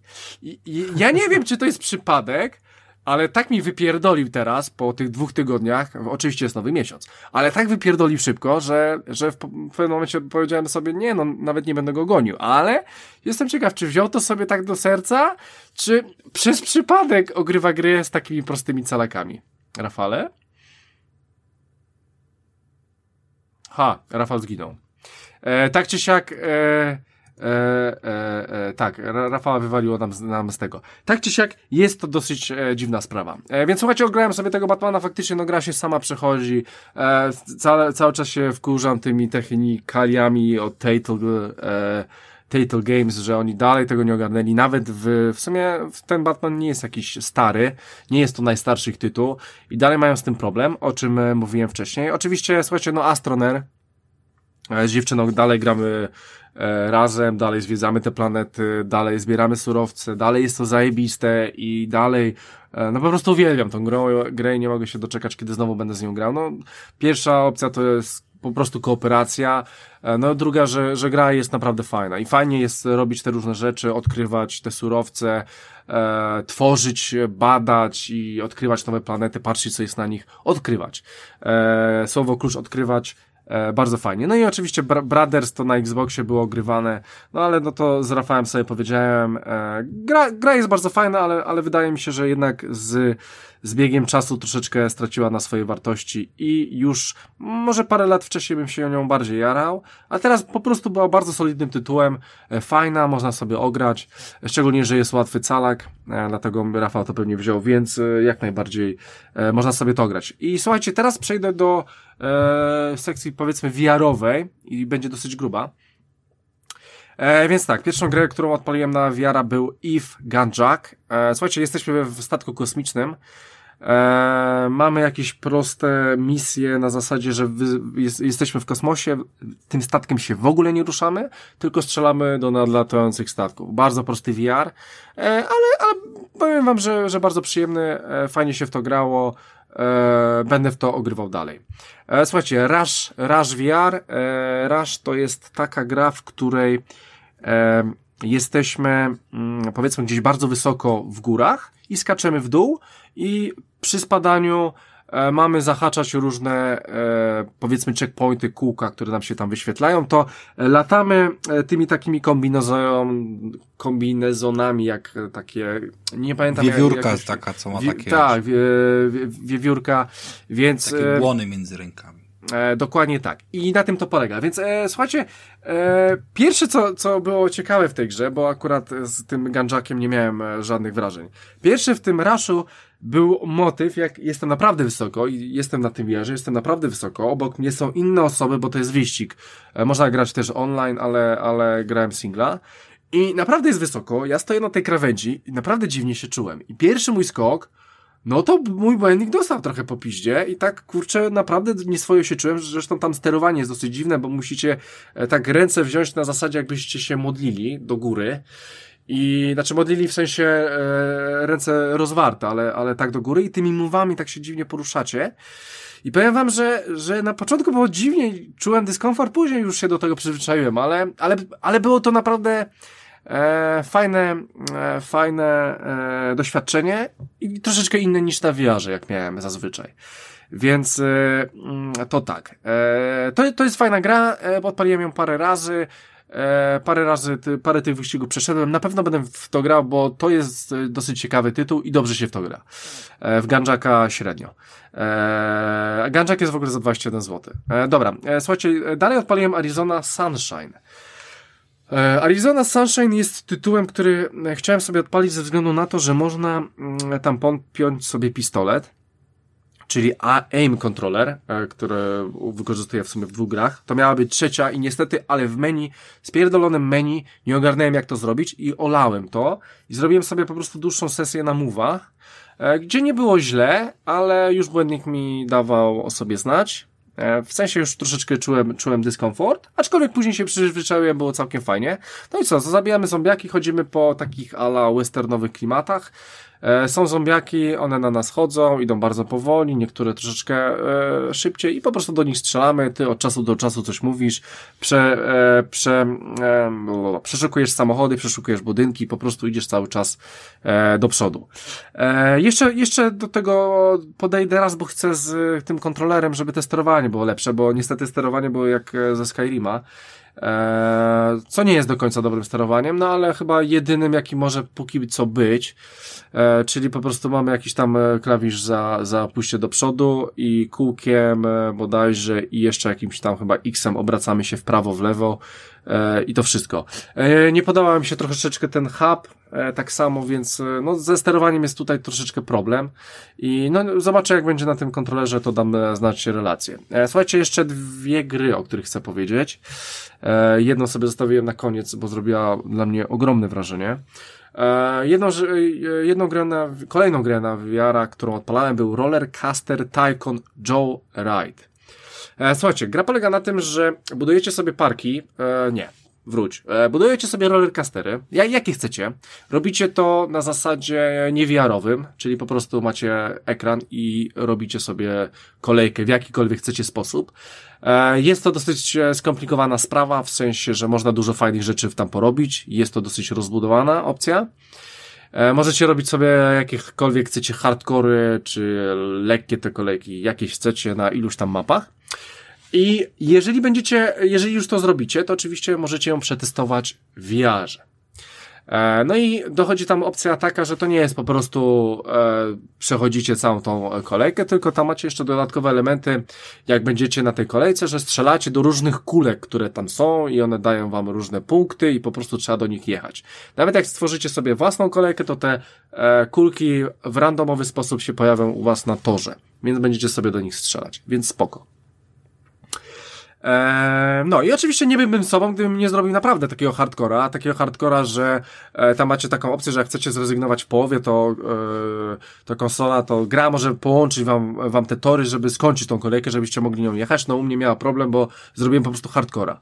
No i oczywiście e, udało mi się w końcu ją zakończyć, no i wjechałem. Oczywiście wjeżdżam 100 metrów do góry i zjeżdżam, robię milion, milion spadków w dół i tak dalej, i tak dalej. E, no i oczywiście tutaj, tutaj odczułem, odczułem wiara na, na sobie. No, w brzuchu mi się zrobiło niedobrze. Później w nocy budziłem się, bo mnie bolał brzuch. E, no niestety. E, ale, ale oczywiście działa to fajnie, to było, fajne było to przeżycie. Ja lubię takie rzeczy i dalej będę to robił pomimo dyskomfortu na tym VR-ze, niestety. E, to dalej, to dalej będę się w to bawił. E, gra oczywiście nie, nie jest jakaś rewelacyjna, ponieważ jest bardzo krótka i poza robieniem kolejek tam nic nie ma do roboty i ich testowaniem, tak na dobrą sprawę, ale, to, ale ta gra pewnie jest jakaś tania, więc, e, więc tak czy siak. Nie, jest to po prostu ciekawostka, to nie jest gra, która, którą użytkownik VR powinien kupić. Wydaje mi się, że raczej nie powinien. Słuchajcie, no ale mm, takie meritum moje, najważniejsza gra, która naprawdę zrobiła na mnie wow, był Creed Rise to Glory. No i słuchajcie, mamy box na wiarze, Creed z licencją, e, Creeda z licencją wszystkich ro, ro, roky. E, no i słuchajcie, no ta gra robi. Ta gra robi. Ta gra naprawdę robi i aż byłem w szoku, jak dobrze robi ta gra. E, słuchajcie, mamy do wyboru bodajże trzy tryby. E, mamy jakąś tam e, kampanię, w sensie story. Mamy jakieś PvP, bodajże online, ale nie jestem pewny, nie odpalałem, ale chyba online. I mamy jakiegoś free play, czyli od razu wskakujemy i wybieramy, z kim mamy walczyć. no, załóżmy, że dojdę do story, zajmę się story. No, mamy story, wybieramy, z, oczywiście gramy, gramy Rokim, i nie, nie, przepraszam, gramy, gramy Apollo. E, Apollo Creedem gramy, tak, przecież e, Creed. E, gramy Apollo Creedem i słuchajcie, tam mamy e, różne sesje treningowe. No i wasza sesja polega na tym, żeby walić do dużego worka. No i macie te dwa mówy, no i walicie. Spoko. E, macie gruszkę też. E, gruszka, nie? No to gruszka idzie do przodu, do tyłu, z tym, że to nie jest taka gruszka tylko z góry, tylko to jest taka e, zawiązana na linkami od góry i od dołu, więc w środku jest gruszka, a po bokach macie po prostu linki. No i musicie ją na, nawalać tak, żeby się majtała na różne e, kółeczka, które są w powietrzu, żeby je po prostu za, zahaczało. E, jest jeszcze trening, który polega na szybkim bieganiu, więc szybko muwami musicie machać, szybko przed, sobą musicie machać, tak jakbyście biegali, no i przez to e, E, gra odczytuje, że po prostu biegacie i o to w tym chodzi, że, żebyście ala spalali kalorie. E, no i oczywiście są jeszcze tam jakiś manekin, w którym po prostu e, uderza, uderzacie czy w korpus, czy w górę, czy w dół i po prostu w pewną synchronizację musicie to powtarzać. No i mamy takie treningi i one są na ogół przed walką, oczywiście tam jest jakaś fabuła, ale powiem wam, że jeszcze, do, jeszcze jej tak za bardzo nie, nie ogarnąłem. Na początku grałem w ogóle w średnim poziomie trudności, ale sobie stwierdziłem, że ja muszę e, ją splatynować, więc robię sobie, e, chcę przejść na najwyższym, na czempionie. E, no i co? No i słuchajcie, no ma, mamy pierwszą walkę. No i jest bardzo fajnie. Otóż, słuchajcie, bardzo, bardzo dużym plusem tej gry jest to, że ona może być party game'em. A czemu może być party game'em? Ponieważ dajesz komuś muwa, mówisz, że no słuchaj, no, no do przodu mów, no to pięści, tak, no to wiadomo, i bierzesz się do siebie na zasadzie gardy i masz gardę. I dziękuję. I to, i to, jest, i to jest koniec sterowania. Żadnych przycisków, nic nie trzeba naciskać, nic nie trzeba robić, po prostu tak masz robić, po prostu walić tymi mówami, no, no tak jakbyś z kimś walczył na ulicy, więc sterowanie jest po prostu mistrzowskie. Oczywiście, e, masz tam e, opcję, żeby nacisnąć jeden guzik i ruszyć tymi mówami, żeby iść do przodu albo do tyłu, Masz oczywiście guzik, w którym możesz się obracać, ale w praktyce tego w ogóle się nie używa. Najważniejsze jest to, żeby uderzać, żeby się bronić i żeby tymi mówami, jakie bierzesz do siebie, żeby one szły do tyłu, że na zasadzie, że ty po prostu robisz unik i, i chcesz, i chcesz się minimalnie cofnąć od ciosu, dużego ciosu. E, no i słuchajcie, no i e, mów e, bardzo fajnie was, wam to wszystko rozpoznaje, więc lekkie ciosy rozpoznaje, że są lekkie, ciężkie, że są ciężkie, no i oczywiście wszystkie te gardy pięknie to rozpoznaje. No i oczywiście przeciwnicy cały czas na, na was walą i jest grubo. I powiem wam, że na początku jak odpalałem tą grę, to ja byłem w kompletnym szoku, że ja, że ja mam te mówy przy sobie i ja dostaję cały czas w twarz. I, I naprawdę ja miałem wrażenie, że ja dostaję w twarz. I przez pewne, pewne 5, 10, 15 sekund czułem jakiś taki chujowy dyskomfort, że ktoś mi wali w twarz. I dopiero później oddawałem, chociaż dostawałem. I, mi, I tak dziwnie było mi się przestawić, że nie no kurwa, no to jest gra, tak? Ja mam te, tą, te, tą gardę i to wszystko i to, i to na tym to polega, szczególnie, że ta odległość między waszym przeciwnikiem a wami jest dosyć niska, więc wy będziecie się praktycznie cały czas pruć. Eee, tak, więc, więc to było dosyć dziwne, ale to też było nowe doświadczenie na wiarze, którego jeszcze nie przeżyłem i to naprawdę było fajne. I no i w pewnym momencie oczywiście e, wjeżdżam w to, że, że jednak to jest boks, że jednak to jest gra, no i, no, no i to wszystko w naturze mi, mi to spowodowało, że czułem się już w miarę normalnie i dobrze, e, dobrze mogłem grać w tą grę. Mogę coś a propos dyskomfortu na VR-ze? Bo mówisz, że, że dostawałeś twarz i to był taki dys dyskomfort. Na początku, no. I podobny dyskomfort miałem, bo grałem na WGW w tego, e, w Gran Turismo na VR-ze mhm. i miałem taki dyskomfort, że jak dawałem gazu, to się przechylałem automatycznie na fotelu do przodu, a jak hamowałem, to się zapierałem trochę o ten fotel i to był takie straszne, że, że takie siły nie działają na ciało, które wiem, działają w wiem, samochodzie. Wiem, I to co mi przeszkadzało naprawdę, żeby wsiąknąć w rozgrywkę i nie dziwię się ludziom, którzy mają właśnie te, te, te, całe, te całe maszyny, które ich tam e, przerzucają do góry, do tyłu, że, że wszystko jest współgra z kierownicą, że ich tam rzuca na tych podnośnikach bo jednak trochę to jest tak, tak dziwnie się czułem, że, że mój błędnik gdzieś tam chciał, moje ciało chciało się bronić przed siłą e, ciążącą w samochodzie, żeby mnie tam gdzieś ciągnęło i chciałem się bronić, ale nie było przed czym i, i to właśnie było takie, takie mhm. dziwne uczucie, więc na pewno bym też w boksie miał, że ten cios idzie, dostaje się w twarz i próbuję sobie to wyobrazić, ale nie czujesz nie, tego bo... i to naprawdę musi być dziwne. Tak, e, ja to czasami miałem też coś takiego, że E, ja to czasami miałem też coś takiego, że w ogóle e, oczy chciałem e, też zamykać, nie?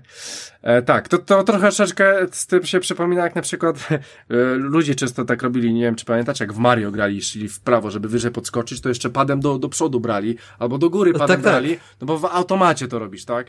E, bo miałeś wrażenie, ale tak patrzysz, e, ale jak weźmiesz pada do góry, to przecież wyżej nie podskoczy. O dobra, dobra, cicho, nie? Jesteś spięty na grze.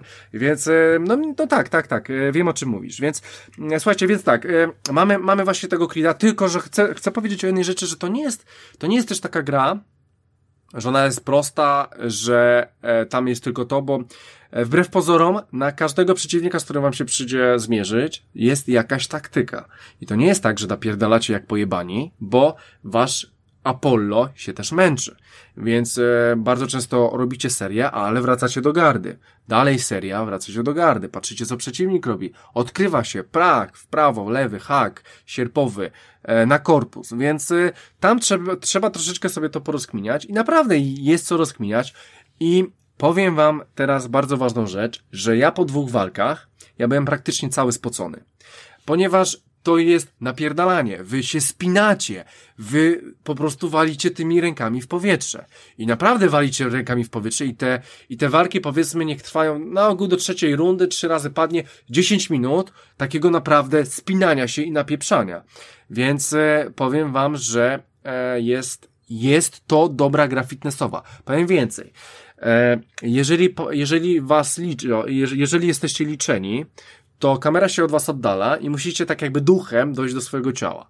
I dochodzicie, machając szybko mówami, e, na zasadzie jakbyście biegli. Więc musicie to robić bardzo szybko. I po, po, powiem wam, że jak dwa razy padniecie, to już, to już umieracie. Ja po prostu byłem tak zmęczony, że tak bluzę zdejmowałem. Już w ogóle mi, już oczywiście musiałem pić, co chwilę musiałem pić i no po prostu zmachałem się. Przy tym naprawdę się zmachałem i naprawdę mm, naprawdę gra dawała mi tę tą satysfakcję, że chciałem się zmachać i chca, chciałem w nią grać. Więc... E, Czy dziewczyna podawała ci napój, jak trener podaje zawodnikowi w tak, narożniku? Tak, no, niestety nie. No mów. Rafale. W kontekście teraz jakiejś powiedzmy mm, no trochę tam już są różne odblokowania, ale właśnie mm, ograniczonych powiedzmy, czy też utrudnionych aktywności fizycznych Mhm. Mm, no właśnie takie, takie rzeczy tu mnie interesują, może nie sama ta, ta bitka, tylko jak mówisz, żeby się trochę zmęczyć i, i coś podziałać. Mhm. Beat Saber jakby no jest zajebisty, coraz tam dorzucają coś nowego, no ale ile można słuchać tych samych, wiesz, mm, utworów. Jak niestety mhm. nie ma, wiesz, y, open y, opcji dorzucania, tak jak, tak jak wiesz, na PC-tach. Mm, patrzyłeś może tą grę na tym, na tej stronie, która tam bada kontekst, y, do czego porównać sobie to, to, tą um, wysiłek fizyczny, który tu jest potwierdzany? Kojarzysz Nie, ale skala. tak, faktycznie jest coś takiego. Ja, ja to pamiętam, ale już nie pamiętam, co to była za sprawa. Ty pamiętasz ją, Rafał? Nie, ale zaraz postaram się zgooglować, ale no w kontekście do Beat Sabera myślisz, że co, bardziej wymaga? Bo w sumie mnie trochę Tak, bardziej. Eee, bardziej, Rafał. Jest bardziej wymagająca, jeżeli chodzi o fitness. Jest bardziej wymagająca, jeżeli chodzi o zmęczenie, bo ty sobie zagrasz te dwie piosenki. Nie, ty, ty, ty żeby dojść do... Dobrze, może inaczej. Mam Beat Sabera, dużo grałem i nie przeszedłem jeszcze, ale naprawdę doszedłem do tam, nie 20 levelu. Byłem bardzo ale wysoko, to, robię, to ro, robię piosenki na ekspert. levelu nie ma nic wspólnego okay. z wbijaniem potem, wiesz, ekspertów na eski, nie? To, to ro, robię, robię e, piosenki na ekspert. Jest ciężko, ale nie zmęczyłem się tak jak e, w tej grze. E, no ja szczególnie, po, po że dwóch Rafał tutaj... Ja po dwóch, dwóch piosenkach, bo wiesz, Beat Sabera każdy gra inaczej. No. I ostatnio się złapałem na tym, że robiąc jakąś piosenkę, pomimo, że miałem chyba z 20 czy 30 nutek, wiesz, tych klocków niewbitych, mm, wyłapałem eskę na koniec, bo po prostu, wiesz, ilość punktów zdobywanych za porządne machnięcia była taka duża, no bo tutaj od zamachu dostajesz więcej punktów. Ja wiem, ale Więc... na jakim? Na, na ekspercie? Na ekspercie, no. Uuu, to, to ładnie już tam do, do, do, docinasz w to. Znaczy, zależy, która piosenka, wiesz, bo to jakby nie ma, nie ma wiesz, jednoznacznego porównania. Niektóre jestem No w stanie tak, zrobić to ja na SK, to- to niektórych nie faktycznie. jestem w stanie przejść w ogóle na jakikolwiek wynik. Yy, poza tym, no też, też jest inne poczucie po prostu rytmu przy niektórych piosenkach i niektóre mają takie ruchy, których po prostu, no wiesz, nie ogarniam, kiedy mi tam klocki za bardzo, wiesz, czerwone lecą na prawo, a niebieskie na lewo w tym samym czasie.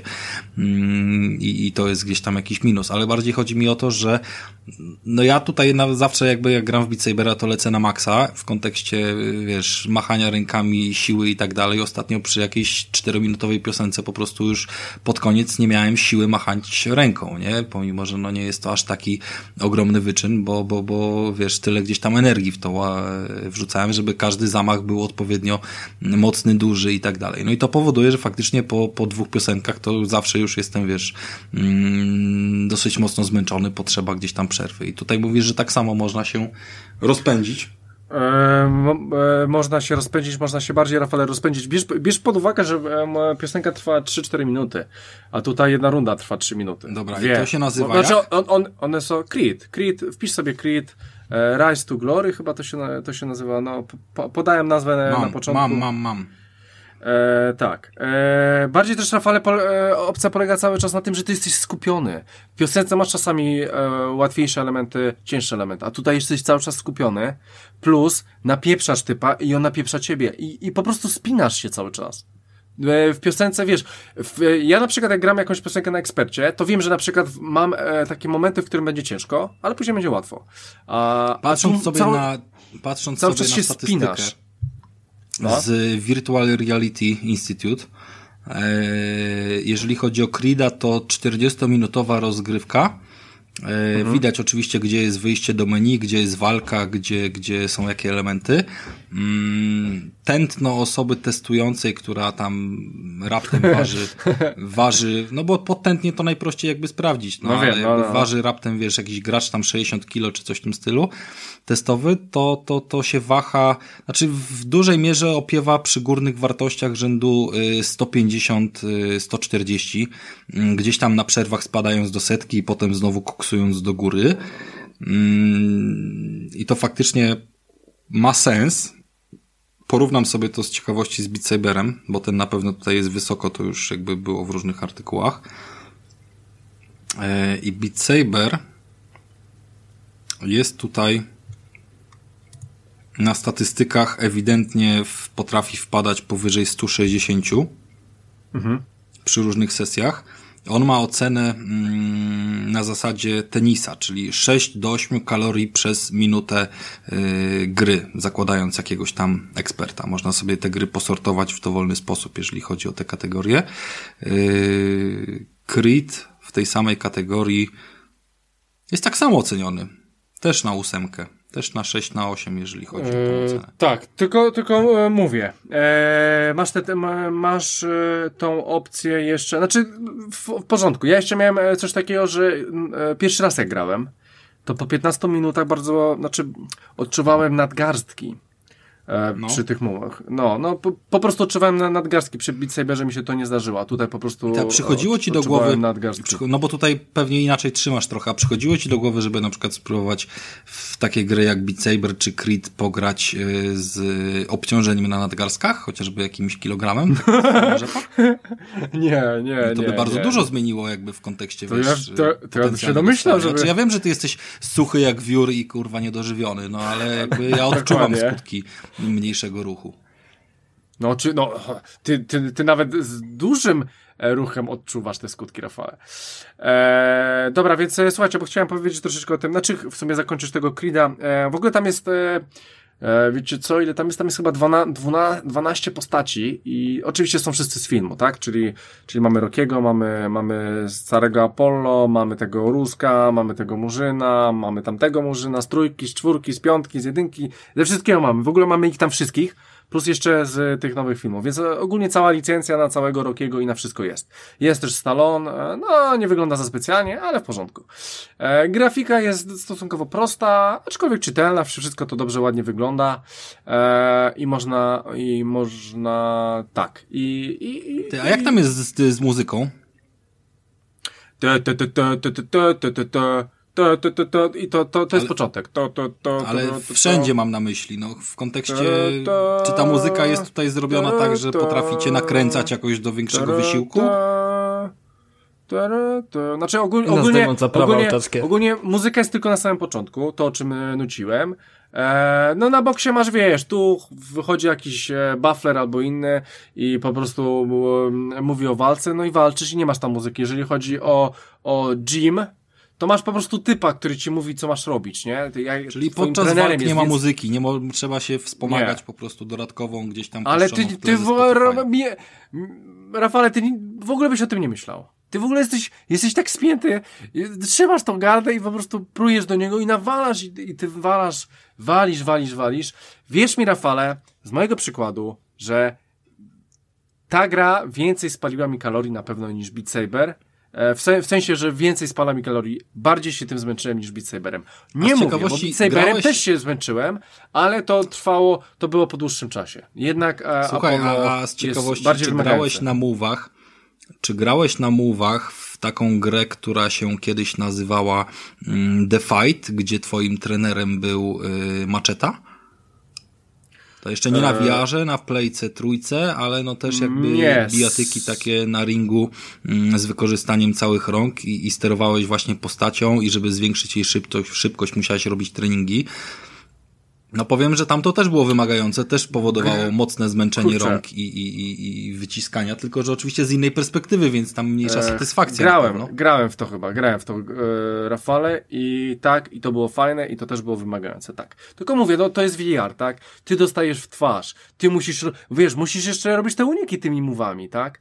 Poza tymi gardami musisz No jeszcze... kumam, się ale uczyć. ogólnie rzecz biorąc, to twoje poza tym, ruchy są- E, mo, może, może są inaczej, Rafale. odwzorowane w 100%, nie? No tak, no oczywiście jak mów do pasa, tak. Tylko, że wiesz, poza tym, że w Beat Saberze sobie machasz tymi łapami, to tu jeszcze, a no i czasami tam kucasz, powiedzmy w prawo, w lewo, to tu po prostu ty się chcesz poruszać, ty się chcesz ruszać, ty się chcesz urobić uniki, czy, czy uciekać i tak dalej, ty się cały czas rusza, ruszasz. I naprawdę jest to odczuwalne. Naprawdę czujesz to. Czujesz po prostu, że jesteś na tym jebanym ringu, nie?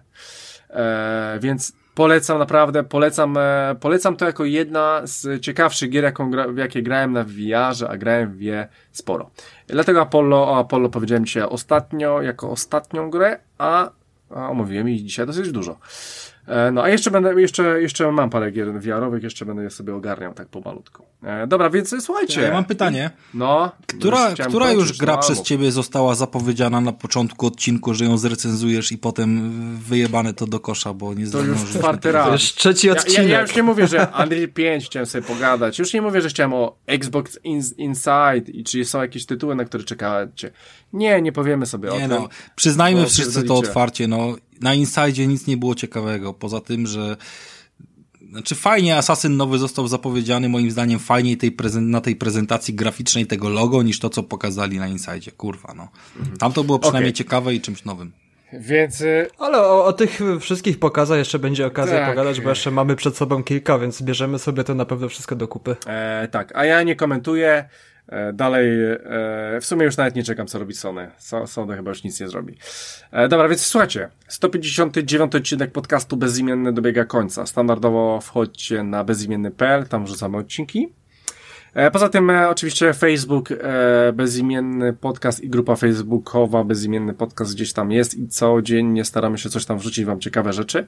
Nawet Rafał ostatnio wrzucał, o dziwo. Słuchajcie, poza tym oczywiście standardowo słuchajcie najlepszego radia na, na świecie, czyli Black Widow Radio.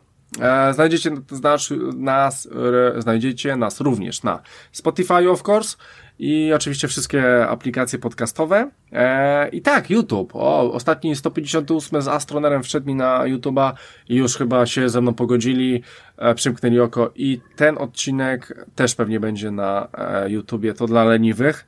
Aczkolwiek tam był duży gap, więc sporo osób odeszło, no ale wcale się nie dziwię, mam nadzieję, że teraz e, przyjdą, a, albo nawet lepiej nie, lepiej słuchajcie na aplikacjach, jest e, wygodniej. E, no i w sumie to by było na tyle. Jesteśmy wszędzie, e, otwieracie lodówkę, jesteśmy, a i no i oczywiście e, e, piszcie do nas maile, bezimienny podcast małpa gmail.com. Jeżeli nie podoba wam się na przykład, że e, Rafał za dużo mówi w odcinku, to możecie tam pisać i spoko, my się zastanowimy na ten temat później.